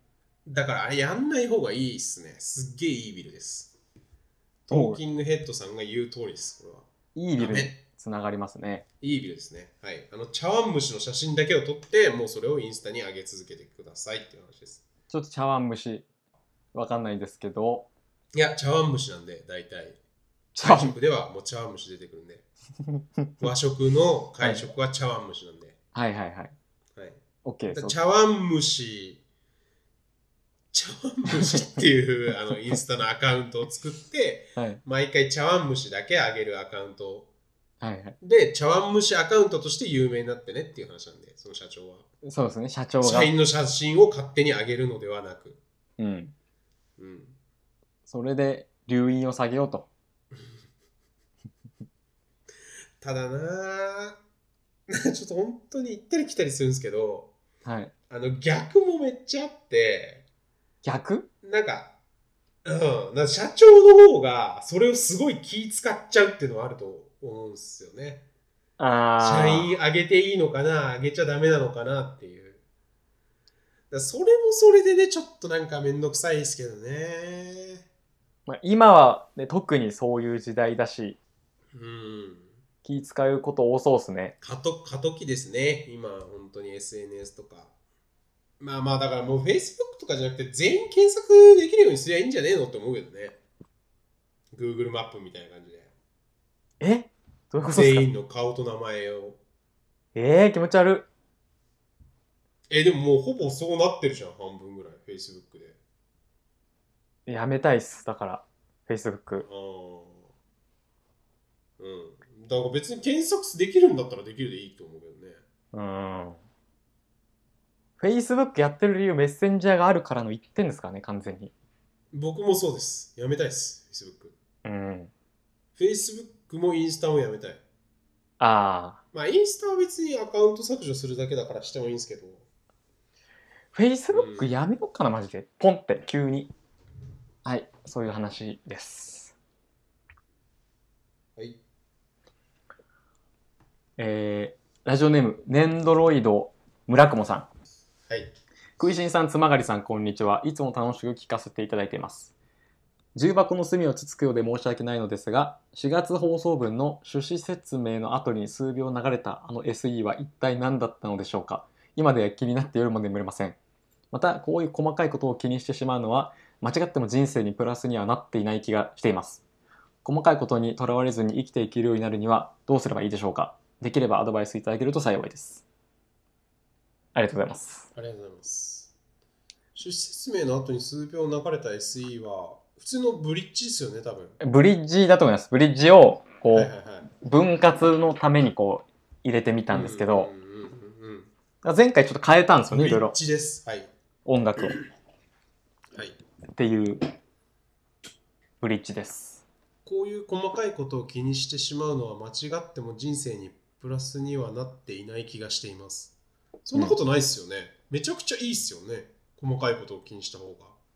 本当ですかえーそう思いますけどね。僕は完全に。細かいことを気にしないやつ、やべえやつばっかりだから。もう確かに。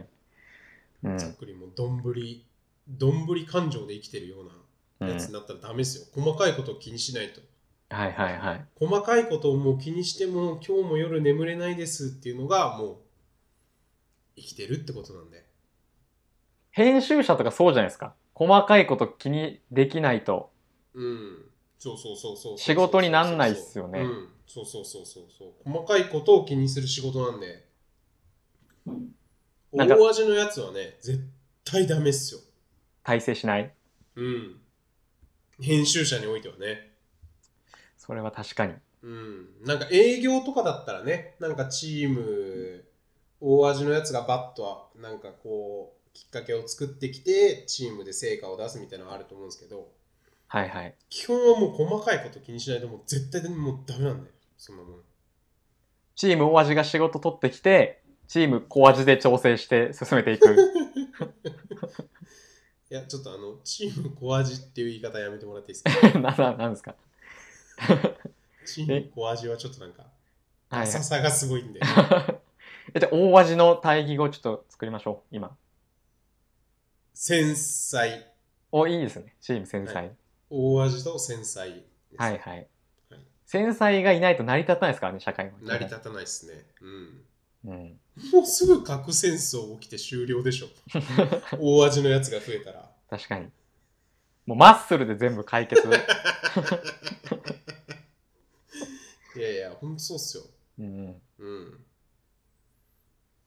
じゃあなんでプラスになってないか気がするんですかね細かいことに目がいくうーと。ん。うんうん。なんかやっぱその成功者の言葉とかがダイナミックだからじゃないですか。おぶちかましちゃったんすよ、みたいな感じじゃないですか。偏りがあると思います けど。結構。その成功とは。うん。うん。わかんないですけどね。まずこのプラスになってない気がしていますのところで、うんその自分がプラスだと思ってる方向が、そのうん。まず本当にプラスかも分かんないじゃないですか。うん。そっちに正解あるかもしれないうんじゃないですか。うん、っていうことを思いました。じゃあ人生にはもうプラスもマイナスもないとナイスナイス。絶対1しかない。ただ生き続けることが人生であるとはい。いい話ですねめちゃくちゃパンチライン出ましたね、今。はいで行きましょう、次のお便りじゃあ。次行きましょパンチライン出たら終う了。な何件え何件お便り読みますって言う言いましたっけ ?6 件です、6件。はいはいはいはい6件今が4件目を読んだ1。2 3つ次があー4件目あと2件ですねはい、えーラジオネーム中健さん食いしんさん下津さんこんばんは以前水曜日こんばんのダウンタウンでえー雷の解明ドッキリが放送されていましたただのドッキリかと思いきやコンビ愛の感じられるやり取りがあり不意打ちだったので少しうるっときてしまいました特に「君の人生は俺の人生だし俺の人生は君の人生なんだよ」というセリフをドラマや歌ではなく日常で言える関係に一番ジーンときました以前下津さんがコンビ愛の感じられるエピソードが好きだとおっしゃってたと思い即座にダイレクトメッセージを送ってしまいましたがラジオでも改めてその話が聞きたいですこれからも配信を楽しみにしていますありがとうございます。ありがとうございますこれからも配信を楽しみにしていますっていう言葉がもう本当に嬉しいですね。ジーンときますね何より嬉しい。はい。うんい二やこれ人組の話が今日多いですね。すぐ来てあのこ今回あのグリーンブックネタバレスペシャルなんで はいはいあのネタバレ嫌な人はまた34分ぐらい飛ばしてほしいんですけどはいあのねこここのね雷のそのコンビ愛がすごいこう言葉でこうなんていうのセリフを言うのがジーンとくるっていうのもめっちゃわかるんですけどあのグリーンブックははいねあの感じなんですよね。あのなん感かじこう出来事によってこう演出によってこう2人がすごい心の距離が縮まっていくのが分かるっていうのがすごいいいんですよね。うんうんうんうんうん、なんかお怒ってる怒ってるけどはいお前のことが大事だから怒ってるんだぞってことになってたりとかうんなんかねそのいいんすよその距離感の縮まり方具合の見せ方がはいはいはいすごいいい映画ですね本当にグリーンブックは。そうそうそうんでなんか最後にね運転を変わ変わってくれるんですよねうはいはいはい変わってくれて最後だけ そう、ん、 ちょっとね 見てもらい ましょう今更遅いですけどね見てもらいましょうネタバレしてこれあのちょっと先に言っておきましょうツイートの段階ではいグリーンブッあクのネタバグレリーンブックを見てから聞いてくださいっていううんでグリーンブック見たら1.8倍面白いんでそうですね今回はグリーンブックをみんな見ましょそうこれすぐ中堅さんから来てうはいはいはいはいはそのす木曜ぐらい確かいはいはい僕いはい ちょっと曜日で言われてもわかんないですけどやいやその水曜日だから公開日が。ああ、そういうことね。そういうことね。はいはいはい。そう失礼しました。木金ぐらい確か下食いラジオを聞いてっていう話かと思いました。いやいや水曜日のダウンタウンを見てすぐってことですね。見てすぐ来て、はいはいはいはいはい。で僕見てたんですよその時うん。中堅さんから来た時はいはいはい。ではい、ちょうどこのセリフでもうめちゃくちゃ泣いてて僕は雷のうなんか本当にそ、のうるっとくる系の企画だと思ってなかったんで全くうんうんただのドッキリだと思ってたんでめちゃくちゃ不意打ちでなるほどね。その雷のあのちっちゃい方じゃなくて叩かれる方ボケはいのはいはい学ぶっていう学ぶ君の方がそのめっちゃ熱い熱い男ではいはいはい。この「金の人生はうんぬん」のくだりも言うんですけどはいはいはい、はい。いや泣いちゃいますねこういう熱い話うーん。熱い話好きなんでちょっと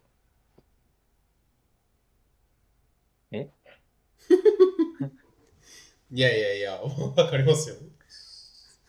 うん、あの霜降り明星も熱い話するんですよ結構うんうん、かなり、う。そうんテレビでもラジオでもだからうんやっぱね熱い話をもっと知った方がいいですね人々はうーんそうですね、ストレートにね。うんうん。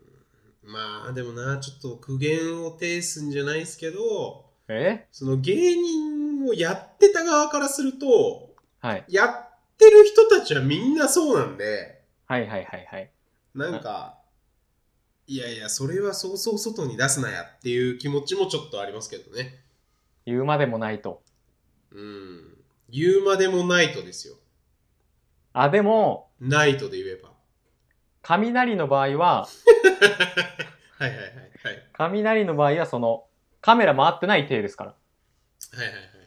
そのはいはいはい一対一のまあまあまあそうですね。前提条件はもう揃ってるので、はうんうんい、いいと思います。ちょっと熱いのもらっていいですか小石さんから え熱いのもらっていいですかちょっといや、僕もうグリーンブック見ちゃってるんで大丈夫です。いやいや僕に対しての熱い熱いのちょっとあ、それ大丈夫です。グリーンブック見ちゃって るんで。はい大丈夫ですはい次行きますえーラジオネームみさきちさんこんにちは、えー毎月いつも楽しく聞いているのですが3月末から4月に入ってから5月病の前借りのような心持ちになっておりまだ4月の種目ラジオ聞けていませんかっこごめんなさいお二人は5月病とは無縁ですかゴールデンウィークの前半は旅に出るのでその移動中に4月の回をじっくり聞きたいと思いますありがとうございますありがとうございます。ぜひ、 5月次病回聞いてほしいですね。うん移動中に。どうですか ?5 月病ありますか僕なったことないんですよねうーん。そうですね。俺もないかな。何ですか5月病とはうーん。あでもよくいなやいだなから僕その、あの、1個の会社に2年、マックス2年しかいたことないんで、はいはいその、なんつうの、しょっちゅう環境が変わってるんで、はいあんまりその、なんつうのかな。えいわゆるその、高校から大学行って、社会人になって、うんまあ、社会人になって、なんか最初はこう、数週間勢いでいくけど、5月になったら、ちょっと疲れちゃうみたいな話ですよね、5月病って。そうですね環境の変化に対してうんうんいや、そういう意味ではあんまないですね。でもなんかそ、ここ1、2週間はテンション低かったんですよね、僕、結構。えー、何ですかいやいや。だからそれなんかいろいろ考えた結果、あの、5月病もそうなんだけど、うん花粉症だと思うんだよね。うんうん。5月病花粉症説っていうのがあって、はいはいはい興味深いいや、何が言いたいかというと、あの、花粉症がもろ出る人はもろ出るじゃないですか。うんで、薬飲むじゃないですか。はいで、まあ、ほんほんとほったらかしてたらもう鼻水も出るし、もう風邪みたいな状態だから薬飲むっていう話なんだけど、そんなさ、薬飲んである程度治っててもさ、うんあのーそんなに体にダメージが来てるのに薬で散らしたところでさ、ダメージはあるわけじゃん。はいはいだからダメージがあることには変わんないんですよ。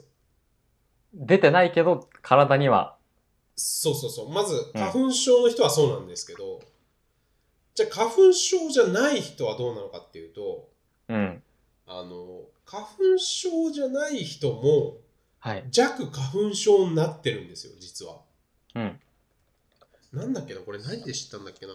なんか本を読んだかなんだか忘れたけど、うんあのー花粉症の症状が出てなくても、花粉が飛んでて、はいあの脳に炎症とかは発生してるんですってみんなへえだからあのふかふわふわしちゃうの春はへえだから結局春あったかくなってきたからテンションが上がるとか変になるとかじゃなくてはい花粉症なんですよはいだから俺5月病もその花粉症の流れのせいじゃないかなと思ってるんですよねなるほどうんでも美咲吉さんは北海道の人じゃないですかうん北海道花粉ないらしいんですようーん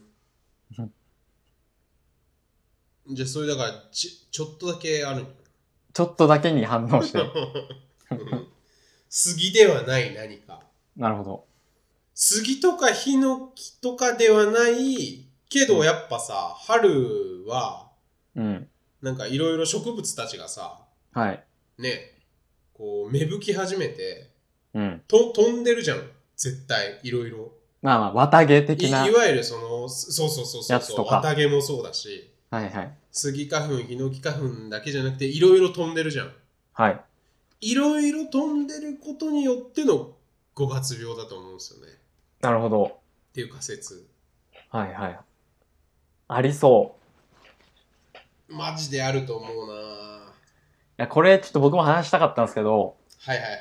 そのやる気の今日やる気あるなとかなんか今日全然やる気出ないなって日あるじゃないですかはいはいはいはい。もうあれ全部フィジカルから来てるんですよもう間違いなくうん体調、そうっすね。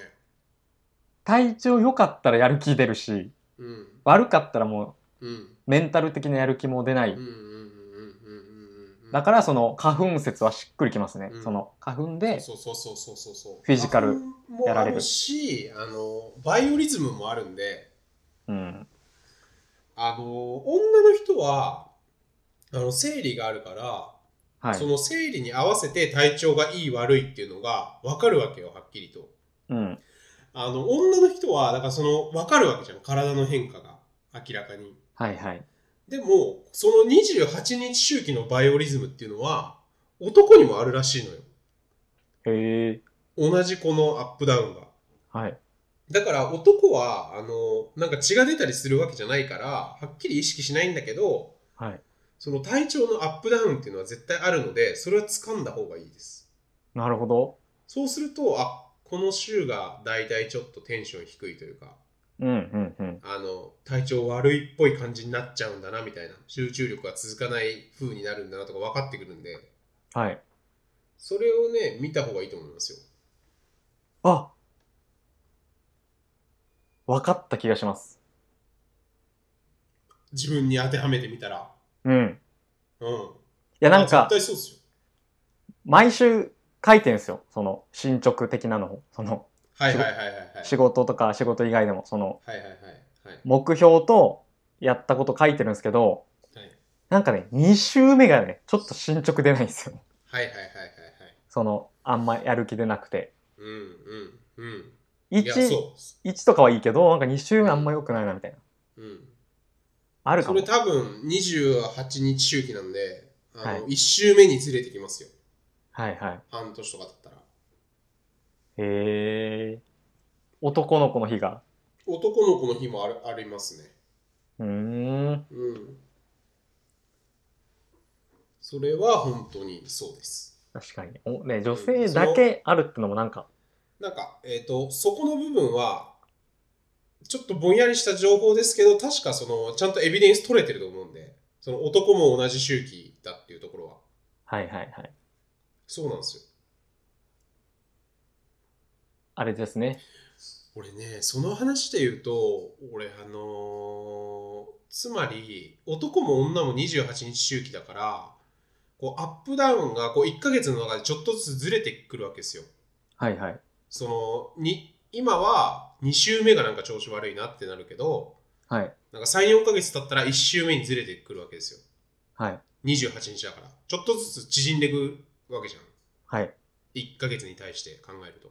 うんで、俺、それが、いやもうこれ、ただのずっと仮説を言ってるだけなんですけど、うんそのアップダウンの時期が男の子と女の子で、あの、合う合わないがあるはずなんですよ。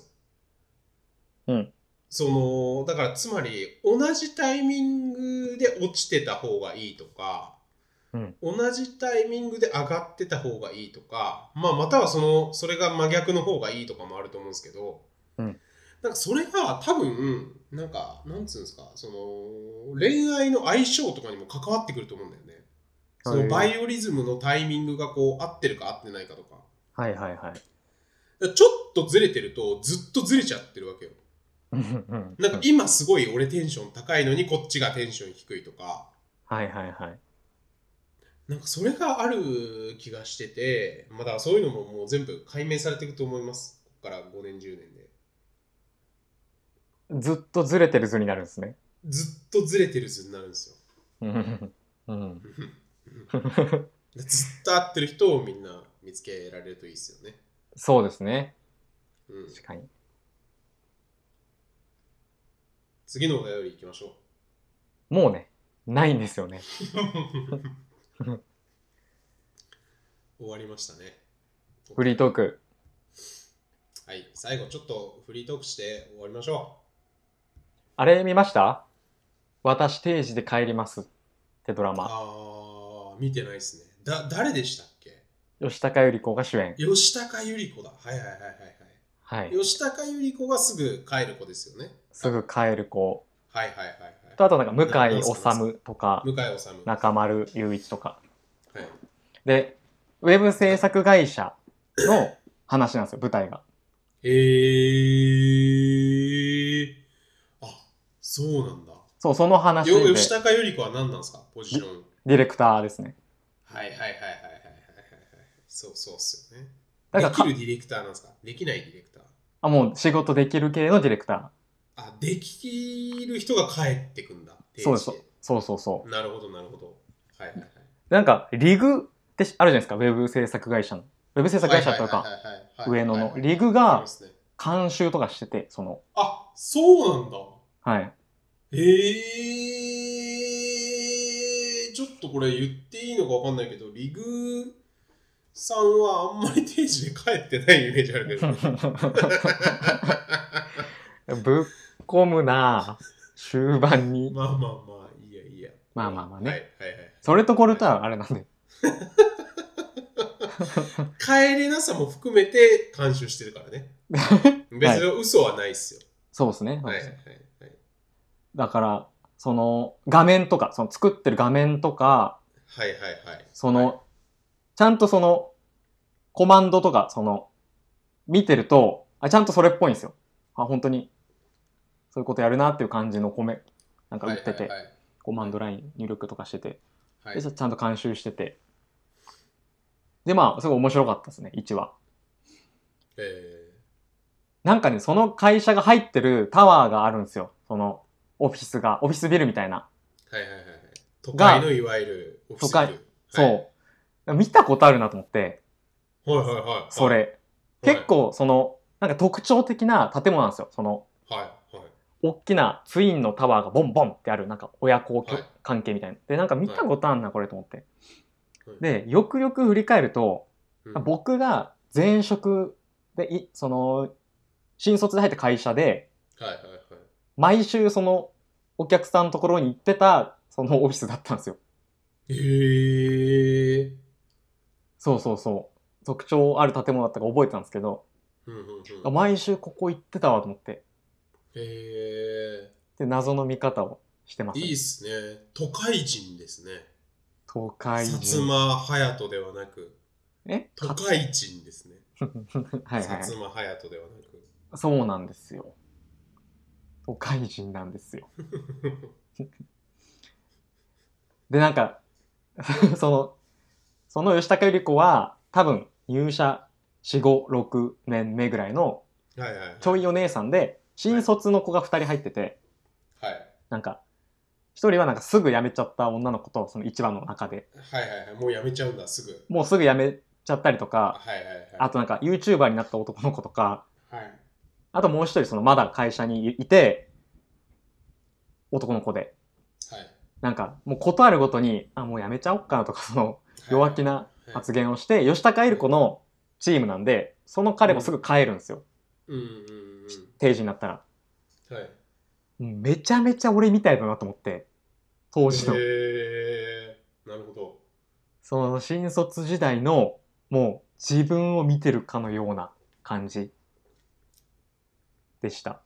で、吉高由里子さんも定時で帰るから、その新卒くんみたいなのは、はい。どういう扱いなのまあ、その部署の周りの人からは、あ帰りなよみたいな。うんうんうん、いや、あいつなんかまあ早く新卒なのに帰るね、みたいな雰囲気は、うんうんうんあちょっとねあ、ちょっとした圧がそうそうあっ出て。てる感じね。うんでも吉高由里子は、その、このボスなので、あもうなんか仕事終わったら全然帰っていいよ、みたいな。うんうんいうんううんうんうん先輩。うんうんうんだから一緒に帰るみたいな。えーで、ちょっと恋が芽生えるみたいな。ただそこは、わかんないです、正直。な、なん も、今のところ、まだ1話なんでね。一話だから。はいはいはい。そうそう。面白かったっすよ。えー、あ、あんまなんか周り見てる人いないな。え、うんまだ1話しかやってない感じですか1話しかやってないし、多分 TVer でも見れます。今、1話を。えー、大丈夫です。ここまで話して大丈夫。はい。辛くなっちゃうんで、ドラマ。えな見いるのああーはいはい確かにドラなマは結構しんどいっすね、見るの長いし。うん結局、ネットフリックスのドラマも見れてないっすね。ああうん。映画ぐらいがちょうどいいとそうっすね。やっぱ土日全部使わなきゃダメになっちゃうじゃん。えワ一ンシー日ズン見るのに。一日1話見ればいいじゃないですかいや、俺そういうの無理なんですよ、もえ う。偏偏ってる人間なんで、薩摩隼人なんで。いやいやいやそれ僕のやつなんもでうそういうの無理なんですよね。一日そんな4、50分ずつうまく時間を使おうみたいなのは。えじゃあ土日ぶっ気にこなみったタイらプ全部見ちゃうんで。えうん。あの、なんだっけあれ。バチェラーとかも一晩で見たりとかしてる感じなんで。ー、あバチェラーは見たんすねでもうんうんうんうんうん。はいはいはいいやだからそういうオンオンかオフしかない人間なんで。 01 01。デジタル人間ですねうん。なんかあれっすね。あの株買いたいって言ってましたね。あ僕がはいはいはい。そうですね株買いたいってなんすかちょっと株欲しいなと思ってああ。会社のななんで興味が湧いたんでしょうか株。なんかこれはあのまあたっちゃんさんっていう、まあ、僕と多分食いしんさんの共通の知人はいはいはいはいはい。と、僕の先輩っすよね。たっはそうですそうです、はいで釣りが趣味で僕と共通の釣りがはいバス釣りしてる人なんですけどはい。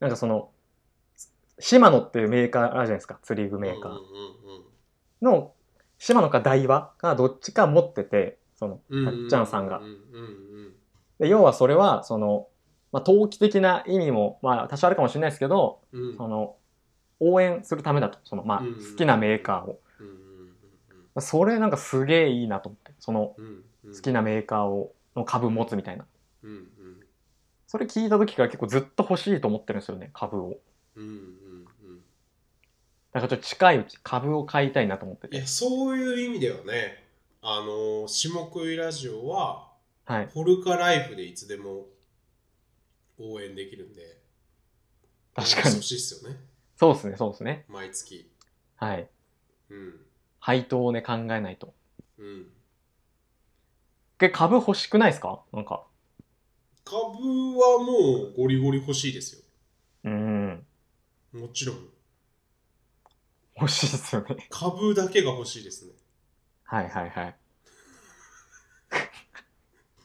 うんで語弊があるな株ラだイけブドア世代なんではいはいマネーラゲーイムをライブドア事件世代なんで僕ら株なんか任天堂とか欲しくないですか食いしんさんだっえたら欲しい欲しい欲しい欲しいですよねうん。いやだから最近本当にあのーまあむっちゃくちゃいやらしい話なんですけど、どんどあんのしていきましょ全然貯金してないとか言ってたんですけど、うはいなんかさすがに最近もうあのーお金が余るようになってきて、いやらしい仕事をしすぎて、やらしい いやでもそりゃそうなんですよ。だって仕事しかしてないから、はいはいはい普通の人 が8時間仕事して、うん8時間こう遊ぶというかアフターファイブ余暇があって、はい8時間寝るじゃないですかはいまあまあすごいざっくり3分の1に分けるとそうですね 僕普通に16時間仕事してるんでたまに SF 映画見るぐらいで倍働いてるとそりゃちょっと人より稼げるタイミングもまあまあ出てくるじゃないですかいやもうそんな包まなくていいんですよオブラートにもう儲かっいてるっやいてやでこともですよね本当にそうなんででもでも本当にそうなんで本当に儲かってるといういことやですね 本当に2倍働いてるんでっていう話な んですよ。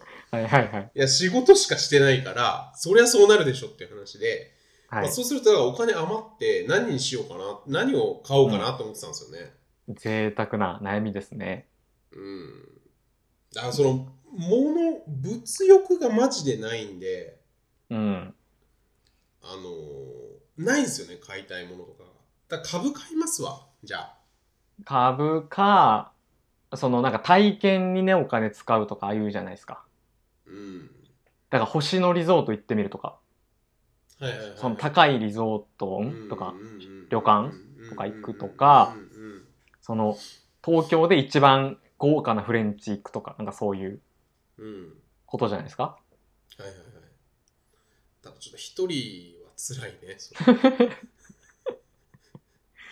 一人はもう株一択です ね一人は辛いっすね。え車とか興味ないんですかいや、だから、あの、マジでフレンチ考えたんですよ。おおはいはいあのー高級店みたいな。うんほ本当に高級なお店。はい客単2万、3万、4万とか。はい考えたんですけど、マジであの誘える人がいないんですよ。 はいはいはい から、ちょっとどうしようって話した。一人一人か。 一人かーってなりますね一人でレストランでね、飯食ってんのもね。ちょっと寂しいなまあまあ、そのなんか親をね、親を連れてってあげるとか、なんかそういうのはあるかもしれないですけどね。ああそうですね,、うんうんそううんですね親を旅行に連れてくとかまあうんうん。うん。そういう感じにしますわ。そうまあまあ、だからそういう意味では本当になんか、お金の面白い使い方を教えてほしいですね。もうだからそういう本当仕事じゃなくて、授業じゃなくて、うん。いや、だから仕事面ではあるんですよ。誰々にお返ししたいみたいな感じで。はいはいはい誰々さんがいつも書いてくれてるから、ちょっとなんかこう、みたいなうんのはあるんですけど、その仕事面じゃなくて、本当にそのプライベートのお金をうんどう使うかみたいなところ。なんだろうななんかないっすかね。なんかそのあめちゃくちゃいいの思いつっちゃった今はいはいはいはい。いいですかめっちゃいいやつもう即採用ってなるかもしれないですけど、はい。えじゃあ30万見ていいですかはいはいはい、大丈夫ですよ。ポンと30万はいはい。ちょうどマジで30万ぐらいです。使えるお金はいはいはい。もうじゃあちょうどちょうどいいっすあのジャケット仕立ててもらう完全オーダーメイドのあ、服とかあーまあねどうっすかまあねいや、僕結構ね、スーツ好きなんで、うんなんか、まあまあまあ、でもまあ、いありっすけどね。すげえありっすけどね。うんなんかまあ、ある程度ちょっと手出したことあるんですよね。あそうなんですかはい。なるほどなるほどオーダーメイドスーツとかシャツとか。うんうんうんだからなんかその、しんそこまでその、01の新体験ではないっていうのはちょっとあるかもしれない。靴革靴の革靴オーダーメイドもあるじゃないですか自分の足測ってとか、 10万ぐらい。い、や多分780万ぐらいとか高っはいその30万でこれ、お願いしますっつって。うんやっぱオーダー系オーダーメイド系はちょっとありだなうん。いや、あのマジで考えたのは、ゴールデンウィーク海外行こうかなってちょっと思ったんですよ。はいはいはいで、航空券が本当に20万とか25万とか。うんで、4泊5泊とかして、まあ30万とか、はい30万ちょいぐらいみたいな。うんちょっと考えたんですけど、うんでもなんか、せっかくさ、フリー、フリーっていうか、まあ、会社作ったんですけど、はい会社作ったんで、ちょっと厳密にはフリーとは違うかもしれないですけど、あの、はいなんていうの、こういう仕事だから、うんなんか別にそのゴールデンウィークとか避けてもいけるわけじゃないですか、好きなタイミングに。そうっすね避けてもいけるのにゴールデンウィークにめっちゃ高い20万の航空券出すの何なんだろうと思っちゃったんですよね絶対ありえないじゃないですかうんかからちょっとやめちゃったうんうんいや正解だと思いますよいやいやただねなんかその分かるんですよ結局だからあのー別に自分が休んでても連絡が来ちゃうから1週間休んだところではいだから月金休んで前後の土日をくっつけて9連休じゃないですかはいで、じゃあその9連休で海外旅行行きますとか、うんなんか旅行ってきますってなっても、結局連絡ある程度来ちゃうんで、はいはいはいなんていうんですか、対応しなきゃいけないじゃないですか。うんただ、ゴールデンウィークは本当にストップするから、その本当にストップするタイミングで海外に行くっていうことに対して15万とかを払うわけですよ。はいはいまあ、だからそれは一個ね、あり。なるほどあなるほどと思いますけどね。社会的に止まるからうんうんうんうん。確かにえじゃあ今のところは何も予定ないって感じですかほぼ特ナにイスナイスナイス。ないかこれから航空券取るか。あいや、昨日の夜とかもマジで本当に。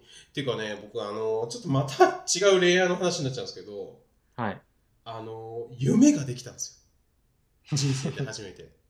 嬉しそうですねなんかはい。はいいや、はもいうだからそれによって、もうなんか人生が変わっちゃってるのよ。ウキウキで。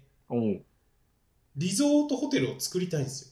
リゾートへに。えはいいやだからそのめっちゃもう世界中のリゾートのうん本読んだりとかあのエクスペディアで航空券見たりとか、うんもうそれがもう楽しくてで昨日ももう10時から朝4時ぐらいまでずっとエクスペディア見てたんでへえそのゴールデンウィークに行くんだったらこれぐらいでいやでもゴールデンウィーク外して6月に行くとしたらはいこれぐらいみたいなのをもうずっとやってるはいはい川山陽川山用 楽しそうな川山陽だなそれいや楽しいっすよマジでえじゃあもうもうその視察視察みたいな目的になっちゃってるってことですねあそうそうそうそうそうそうそうそうそうそう気持ち的には、それをすることによって気分を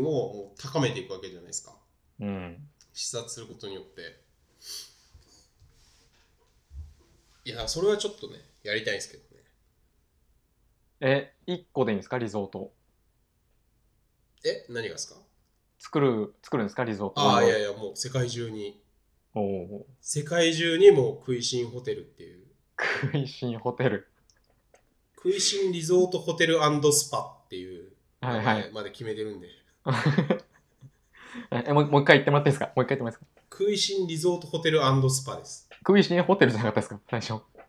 食いしんホテルもありますそれ別ラインなんであ、別ライン。ほ星のやと星のリゾートは別のラインなんであ、 ちゃそんれとと一緒ではい放送できてるんですねい。やいやもうそこまでもう完全に設計されちゃってるんですよ、自分の頭の中 でいや、早い食でいししんホテルのょ。ラ早インいでしょ。と、最近夢で食いきしんたっリて。ゾートホテルスパのは別ラインな んで、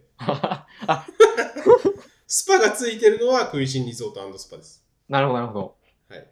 ええあ、あれどうですかじゃあ。知ってます霧島、鹿児島県の霧島市に、はい、天空の森っていうホテルあるんですよ。へー、知らないです。もう著名人が、あの、はいこぞってくるみたいな。あの、へー。相川翔と か、相川翔とか、いや、著名人ですよね、めちゃくちゃ。あとあの、沢尻エリカの元旦那のはいはいはい、高城さんね。高城さんが、もうここがもう行っちゃいいって言って泊まる、えー、え、え、それが何霧島にあんの霧島にあるんですよ。えー、え、行くわ、普通にゴールデンウィーク空いてたら。5, 5万とかいや、30万ぐらい。え 高っ一泊しか行けないやん。一泊、あ、15とかかな。10ま一泊して、次はもう、ニュー西野に行くしかないやん。ニュー西野だっけあ、 はいはい。西野、鹿児島の。はいはい。カプセルホテルでいいんじゃないですか、とりあえず。いはい。や、でもそこ本当おすすめですよ。もう、え、い天っちゃ空ん、の城天空の森だったか、な森んか。へーえ、ちょっと調べてみます。もう鹿児島でもその本当普通の人は、ま、ぜ全然行けないじゃないですかそんなレライレベル行けないよね、もちろん。だから別格なんですよ本当になんかかん簡単に出てこないというか情報としてへえ。す超げえ。別格ホテルなんでへえ、すげえ。そこまでちょっとだって世界中いろんなそれこそスペインとか行った高城剛が、でいや、まあ高城さんは本当に詳しいからね、リゾートのこととか。そうそう。その高城さんがここがいっちゃいいって国内で。で、霧島のその天空の城。多いえー、すげえ。あ、それはもう本当に、今行けるかわかんないですけど、行きますわ。興味湧きますよね。うん。なんかむっちゃ広いだかなんか、もう、もうすごいっていう。とにかえく部、屋がそう、なんかぜ全体が。全体というか、その全体も広いし、一部屋も広いのかな。そうだと思います。一室がむっちゃ何百。米平みたいないや、そうなんですよ。だから、あのーもちろん、世界のリゾートの話なんて知らないし、日本の高級リゾートホテルのことも全然知らないわけじゃないですか。はい。今まで興味なかったから。うん。だから、それを、なんかその知識を01で吸収していくのが、もう、めちゃくちゃ気持ちいいんですよね。えだから今の天空の森の話とかも、うわ、えすげえすげえ面白いってなっちゃうの よ。いや、はいそういうのってなかなかないんじゃないですか。は20年、30年生きてくる、生きてると。ー、はいはい。ななんかい。そんなにこうね、スポンジのごとく、ゼロから情報を吸収して楽しいことってさ、はい。なかなか得られないじゃないですか。ないっすね。今僕本当もうリゾートのことがもう楽しくてしょうがないですね調べてるのがめっちゃいい状態じゃないでリすか。ゾートと SF 映画と映画が部屋で映画見れるホテルとかいいっすよねうん。だから僕のホテル感ってあれなんですよずっとだらだらホテルで過ごせるホテルがいいんですよはいはいはいあ。の観光とかじゃなくて僕はあの例えばロンドンでもパリでも沖縄でもどこでもいいんですけどはい。あの行ったらその地域の空気を吸えることがまず楽しいんですよ一番だかはいはいはい。らその沖縄行ったら沖縄の空気を吸えてればもうそれですげえ楽しいわけうんうん。だからあとはもうずっとホテルでもいいんだよなるほどなるほど。もうホテルの中でずっと過ごすみたいな感じでいいんですよはいはいはい。だからなんかそういうホテル感を持っていますというお話です。ホテル好きですね。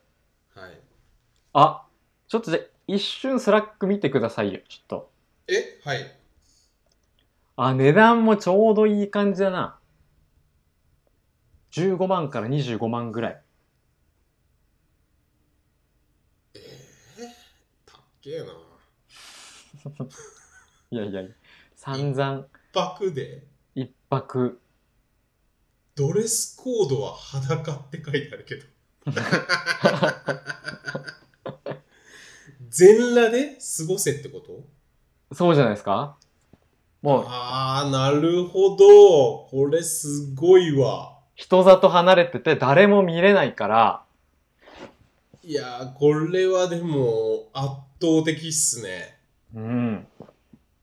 いやー、星のやとかもすごいけど、天空の森はすごいっすね。結構行っちゃってますよね。はいはいはいはいはいあー。いやーいいな、これは行きたいっすね。これ行ったって言ったらもう、いろんなホテル好きにマウンティングできますよ。えー、マジで高城剛ばりの。 30万ですもん、だって。一泊。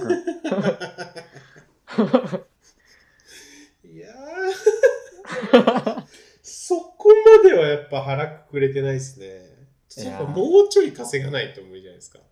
はいはい。まあまあまあ、で、 30万あったらハワイ1ヶ月ぐらいもう住めるから ねいいシーズン選べばコンドミニアムで絶対そっちの方がいいやんだから今、16時間働いてるのを、もう22時間働けば、そうっすねここに泊まれると。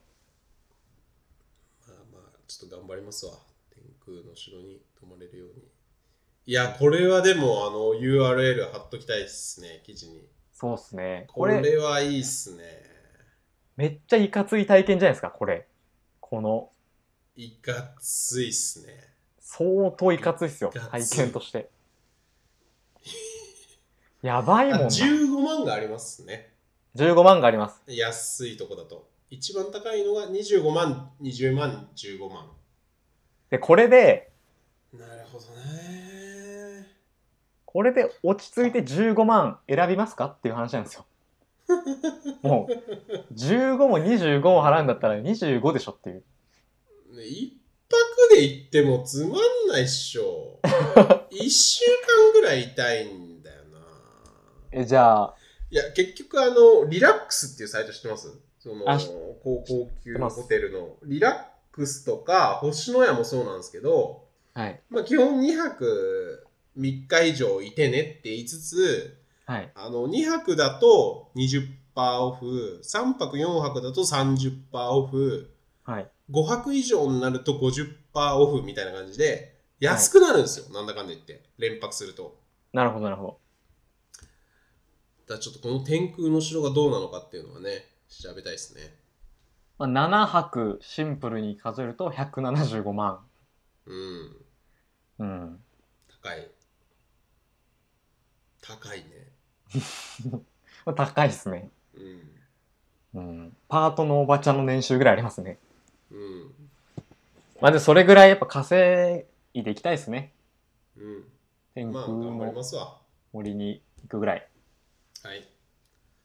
そんな感じですかね。でですかね。はなんかありますか、はまあ、最後に、いあのはいは、リトルグリーモンスターに僕ちょっとハマって て、いはいはいはい。リトグリ知ってますリトルグリーモンスター。うーん。まあ、あんまりすごい詳しくは知らないけど、まあ知ってますよ。まあ、5人組のはいはいはい。高校、大学生ぐらいかなアアイドルいや、まあ、歌とは手、言わない歌手グループ。グループ。はい。まあ、グリーなんで、その、はいはい歌うまの女の子たちのティーンはのい。グループで、まあ、めちゃくちゃ歌うまい。めっちゃ歌うまいんですけど、うん。その、それぞれ、なんかもうソロでいけちゃうぐらいうまいんですよ。もう基うん本。うん。がい、や、でもなんか、ぶっちゃけ、あの、なんすかなんすかちょい前じゃねって感じはすごいしてるんですけど、あれ僕、その、バンって広がったのが。はそうですね、そうですね。いはいはい。だからその、いつものあれですよね。独自のタイミングでハマった話って いう。そうですね。ちょっと、うんあ世間の流行とか気にしないんで、やっぱり 独自のタイミングでそうっすよね。ハマっていく、くから、ちょっと僕はそういうところばっかり気にしちゃうんで、ちょっとなんか、はい。改めます。まあでも、まあ、ぶっちゃけ言うと、はいはいはい。あの、カンジャムっていう番組。はいはいはいはいはいはいはい。で、ゴスペラーズとそのアカペラの回だったんですよ。はいはいはい。共演してて。それで、めっちゃええやんってなって、へえもう毎日今聞いてます。うんうん。なんかその、一番好きな子がいて、好きな子がっていうか、はいはいはい。推してる子が、その、はい。関西弁の子なんですよね。大阪出身の。はい。関西弁でかつ歌がうまいってのが、もう、めっちゃ好きなんですよ。えー、ななんていう人ですかマナカっていう子ですね。真中。はい。右から2番目にいつもいる。はいはいはい。はい、関西弁で歌がうまいがもう一番好きなんで、うーん。もう超ドンズバ。なんか僕、そもそも本当人生でそういう女の子グループみたいなの好きになったことほぼないっすよね。マジで。へアイドルとかも含めて。え。もう間に合ってるからってことですかいやー、あ間に合ってるっていうか、な、なんなんだろうね、その違い。だって、ももクロとかも好きだったんだもんね、仕事ね。ももクロも好きだったし、昔というか、鹿児島時代、はい3年前。三なんなら四年 AKB も前普通に好きでした。えー、え、それ普通にアイドルとして憧れるというか、なんつうの普通に部屋にポスター貼りたいみたいな、そういうテンションってことだよね。あ、ももクロは張ってますね。未だに、実家。ああ、いまだにうん。 えー、いや、なんなんすかね。いや、ちょっとなんか、パッとはわかんないですけど、はいはい。いや、本当にそういうアイドルグループ、いや、まあまあまあ、でも言ってもあるんですよ。中学の時は、その、あゆと、うん。ああいう。鈴木亜美と、はいはい。まあまあまあ、宇多田と、うん。とかがまあ同じぐらいに出てきて、はい。えーと、あと何言おうとしたんだっけな。まあ、だからそうそういうのはあるんですよ。女性シンガーとかはあるんですけど、うん。それいわゆるそのユユニット、女性のユニットだったりアイドルグループは本当に通ってないんですよね。あと、うんごまきか。ごまきはありますけどね。あ、ごまきね。あの、モーニング娘。の。はいはいはい。はい。いかつい不倫してましたけどね。うーん。まあまあ、もともとね、ゴリゴリのヤンキー上がりなんで、あ、そうなんですそねう。それがみんな好きだったんで、なるほどなるほ全然大丈夫っす。ど。ああ、むしろはありいむぐらしいの。ろ綺麗だし、今の方が。うんうんうん。っていうのはあるんですけどね、あんまなんかそのグループとかあんまりないですよね。なんだんだろうな。まあまあその音楽、音楽好きだからかもしれないですけどね、一個あるとしたら。ああ、でもそれで言うと、その、リトルグリーンモンスターは、その、別に、容姿で入ってないんですよ。全く今回に関しては。はいはいはいはい。もうめっちゃ歌うまいんですよね、とにかく。うん。で、行ってますと。うんうんまあちょっと今のアイドル好きの言い訳じゃねっていういやいゴリゴリの偏見の目で僕はあの感じ取ってはいますけどね。やいやいやいや、なんかそれずるくないですかその感じ。 そいや、ちょっと腹立ってきたな、ちょっと。いや ずるくないですかいなんやかい。やだからそのアイドル好きって なんやねんっていうのはもうシンプルにあるわけよ俺はいやいやいやいやいや。それずるいわ。そのなんつうんだろうなちょっと説明できないですけどねまあだから自分がそういう感覚があんまりないからうん。ないんだろうねいや、やっぱ、その、間に合ってるってのが、やっぱ根底にあると思うんですよ。その、いいやいや余命いるじゃないですか始末はや、だから僕アイドルじゃないって言ってるじゃないですか。極極論極一番間に合ってるでしょいや、だか始ら、末の方がそのリトグ、グリモンスターは別にアイドル目線で好きになってないんですよ。そうっすよねだから。なんかちいげえやともう言ってんだろうと言ってますわそういや、なんか本当に、もう26になって、うんその、自分が親だったら、うんこんなめっちゃ歌うまくて、なんか、可愛い子たちうんが歌うまって、歌ってたら、うんもうたまんないだろうなと思って、そのうん親目線で見ちゃうんですよね。それもだからアイドル好きなおじさんが言うやつ うーわ、それ、それだ。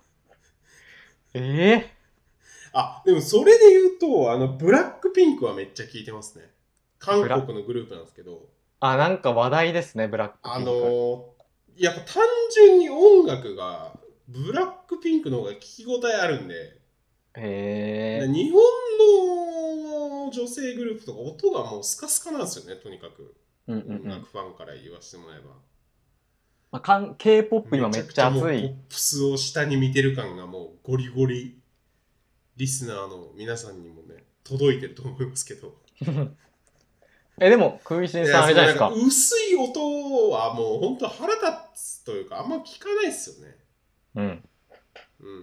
うんいやだからそれもすごいなんかね不思議なもので K-POP はマジでガチなんですよねはいはいはい。 K-POP はあの欧米でも戦える音なんですよもう音の作りがへえ。 J-POP はもう本当に AKB とかもう絶対無理だからねはいはいはい。その欧米のねほ欧米のあのランキングなんだっけあビルボードとかビルボード。ビルボードとかにも絶対通用しないからでブラックピンクとかまあまあもともとで言うとあのカラーじゃなくてなんだっけ少女時代。少女時代とか、はい少女時代とかもすごい音がいいのよ、へであのえ。時代からもう K-POP はうん。なんかもう欧米対応してたんだよね、欧米へえ。というかその世界で戦える音だったんですよグローバリズム。グローバリズムで日本はもうずっとダメずっとそうならないえ、でも、すごく単純な話でクイシンさん、あれ言ってたじゃないですか。なんすかサイバージャパンダンサーズめっちゃ好きって言ってたじゃないですか。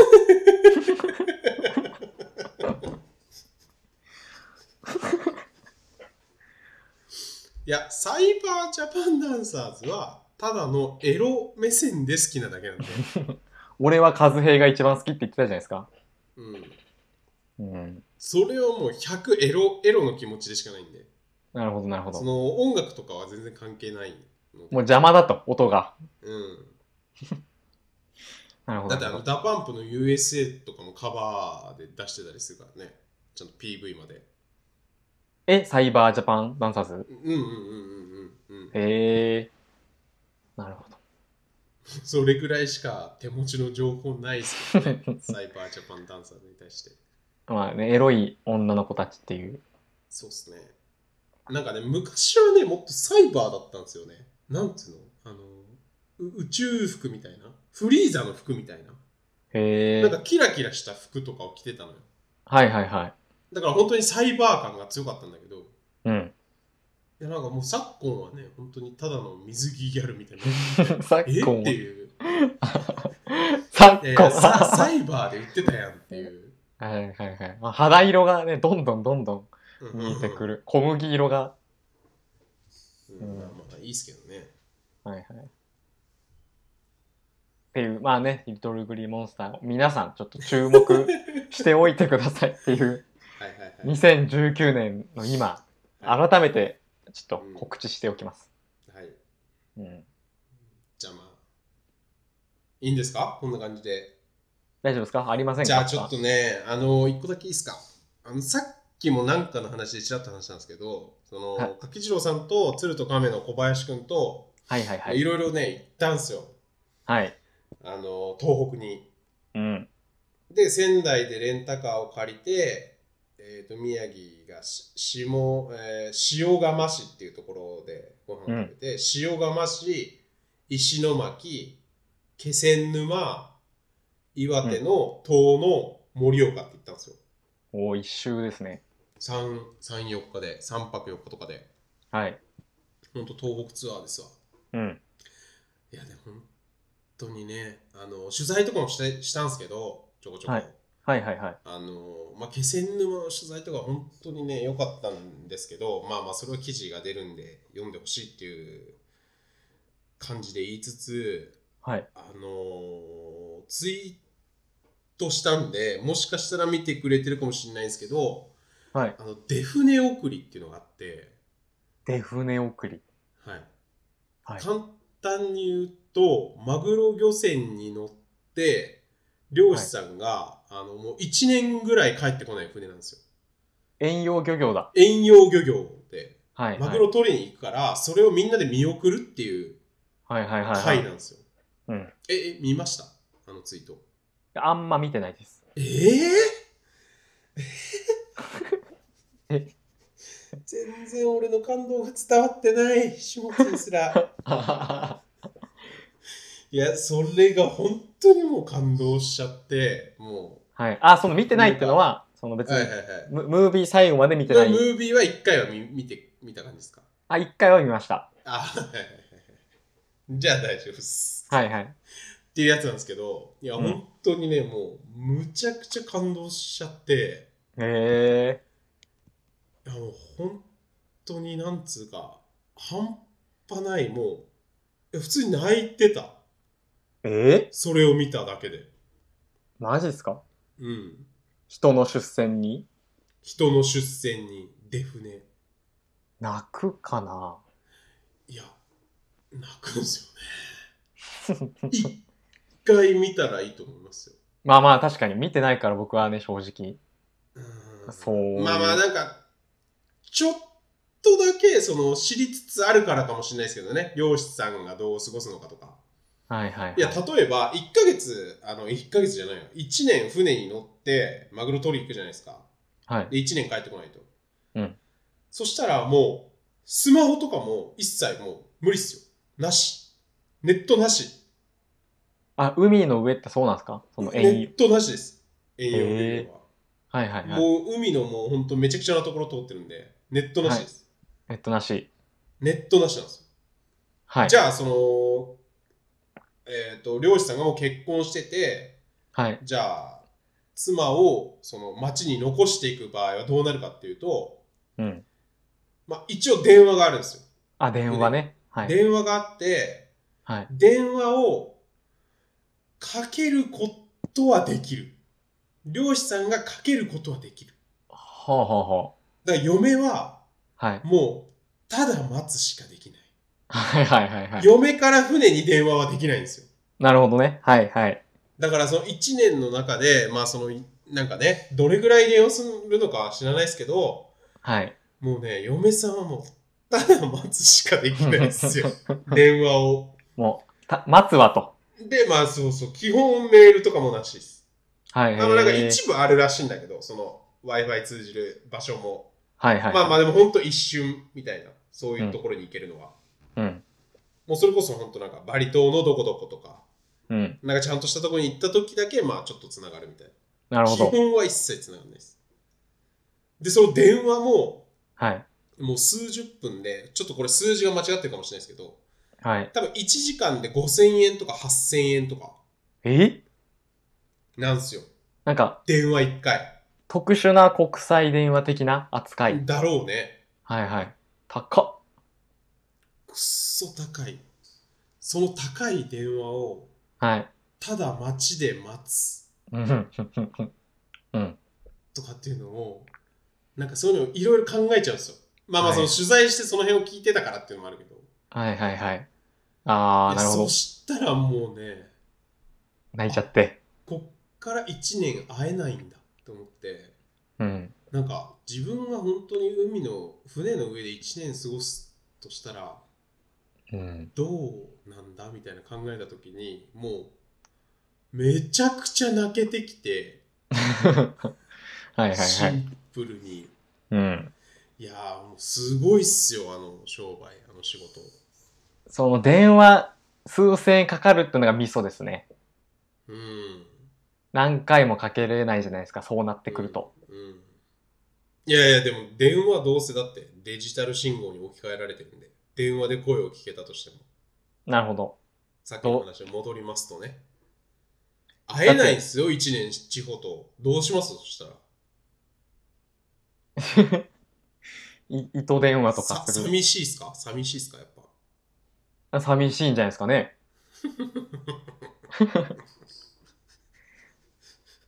えなんか間違ってままあ、すそこはあの記事になるんですけど、はい。もう一個いいですかはい。盛岡行ったんですよ。はい。盛岡でやばいのがあって、おう、あの、福田パンっていう福田パパン屋さんがあるんですよ。ン。はい。で、それが盛岡のソウルフードって呼ばれてて、うん。盛岡といえば福田パンなんですええパン屋が。よ。パン屋。はい。でもう置いてるのはもうコッペパンのみです。はいはいで、ああうの、ちょっとごめんなさい、語弊があったんですけど、はい。はコッペパンでその間にいろいろ挟めるものはめっちゃいっぱいい、選べなるほまど。す惣菜パンみたいな。惣菜パンもあれば、ジャムパンもあれば、はいはいはい。一番人気なのはあんバターっていう、あんとバターのやつなんですけど、うまそうあのー今うまそうって思ったやつの、う。はい。いやー、実際、8億6000倍ぐらいうまいっすね。あ んバターマが。ジで。食べたんですね。むっちゃくちゃうまい。そのええちょっと食いたいな。いや、マジで、次元が違いすぎますよ、福田パンは。え、コッペパンっすよね。コッペパンです。ええで、コッペパンって、あのーこう、二つにさ、割れるっしょ。簡単に。こう、サクッと、サクサクじゃないな。なんかこう、パサって感じでもうすぐ割れるじゃん。はい。あの、コッペパンのイメージって。そうですね。なんかね、なんていうのかね、難しいんですけど、ピ、ピザ生地じゃないけど、なんて言うんだろうな。あの、伸びる感じというか、しっとりしてて、ナンちょっとみたいもなちっとしてるんですよ。まあまあ、なんまでは言わないけど、ちょっともちっと感があるから、こう、こういう感じなんです。ふにゅってこう、あ割あ。る、割るイメージ。割るとしたら。はいはいはい。その食感がもう本当にうまくて。ええちょっと福田パン食べたい福田な。パンマジでうまいんで、本当にもう盛岡行った人は絶対食べてください。で盛岡のソウルフードだ青から森とか秋田行く人も、一回盛岡で降りて、福田パン行った方がいいかもしれない。できれば。え2、3時間作って。ー、東京とは売ってで、ないもですかう3時、4時にはもう絶対売り切れちゃうんですよ。え朝からやってて。ー、はいはい。夕東京方は前には売り切れちゃうんで、2、3時に、東京にないです。ない。盛岡だけです。マジか。マジで福田パンはもう、本当にうまいんで。いや、ちょっと僕パンにね、うるさいんですよ。ま正あ、直ピザも好きですもんね。はい。正直、ちょっとまあパン、まあまあ、ちょっと畑的には近いっすよね。パンもピザも。あ、吉祥寺のダンディゾンとかもよく行ってたし、はいはいはいはいちょパンはね、好きなんですよ。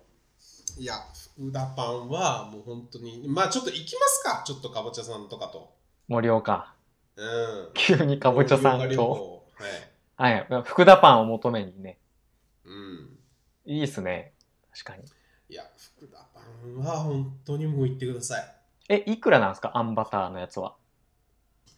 えっ、とね、ちょっと確かではないけど、もう本当ね、250円とかそういうレベル。いや、確か普通はいはい、はい。 400円とかはいかなかったはず。じゃあ町の味なんですね、もうそ2、の安300円ですく。ね。うん。市民の味みたいな、味方みたいな。うんうんうんうん。いやーそれ記事になっそのジて、ャジャムとかね、あの、あんとかいろいろ、なんていうの、サーティワンみたいな感じで、はいはい。なんかこう、なんつうのあれ、あのトレー、なんていうのあれ、あの、カンカンに入ってて、サーティワンみたいな感じで。はいはい。で、それをこう、コッペパンにもうシュッシュッシュッシュッシュッって塗ってくれるんですよ。なるほど。で、おばちゃんとかが買いに来るのを見てたんだけど、はい。普通になんかあんバター8個とかそういうレベルなのよ、買い方が。はいはい。 誰が食うねんみたいな。はいはい。大家族なのかもしれないけど。うん。でね、それをね、なんかね、ちょっと可愛いお姉さんがもう、シュッシュッシュッシュッシュってね、作ってくれるんですよ、あんバターを。いや、もへうすべてが最高っすね。え。いいな。で、お店の中に貼ってあるポスターのコピーが、ベストセラーよりロングセラー。これです。はいはいはい。最高のコピーほ。んと最高っすね。うん。長く愛される商品をと。そうそうそうそうそうそうそうでそのあんバターのね写真がボンってあるだけはいはい。福田パンなんですよねもう本当にもう福田パン食べないで死んでいく人はもうかわいそうです 実際福田パンマウンティング入れる けど絶対福田パンは食べてほしい本当にうまいから、福田パンはちょっと食べ ます。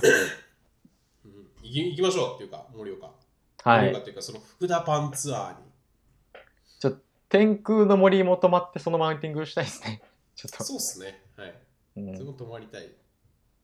福田さんですか福田パンの店主は。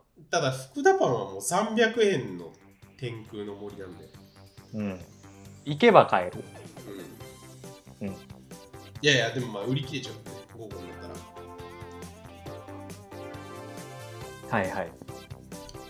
確かね、あの創業者が福田さんなのかな。は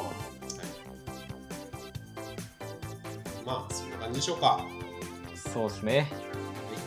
ちょっと今回はいつもより長めでちょっと長めになるかもしれないですね。お届けしましたけど、はい。はい。じゃという感じあ、そんな感じで。令和初回はこれでおしまいと。はい。令和スペシャル。はい。グリーンブックネタバレスペシャルで。はい。今月でもはあまたりがとうございました。ありがとうございました。さよなら。さよなら。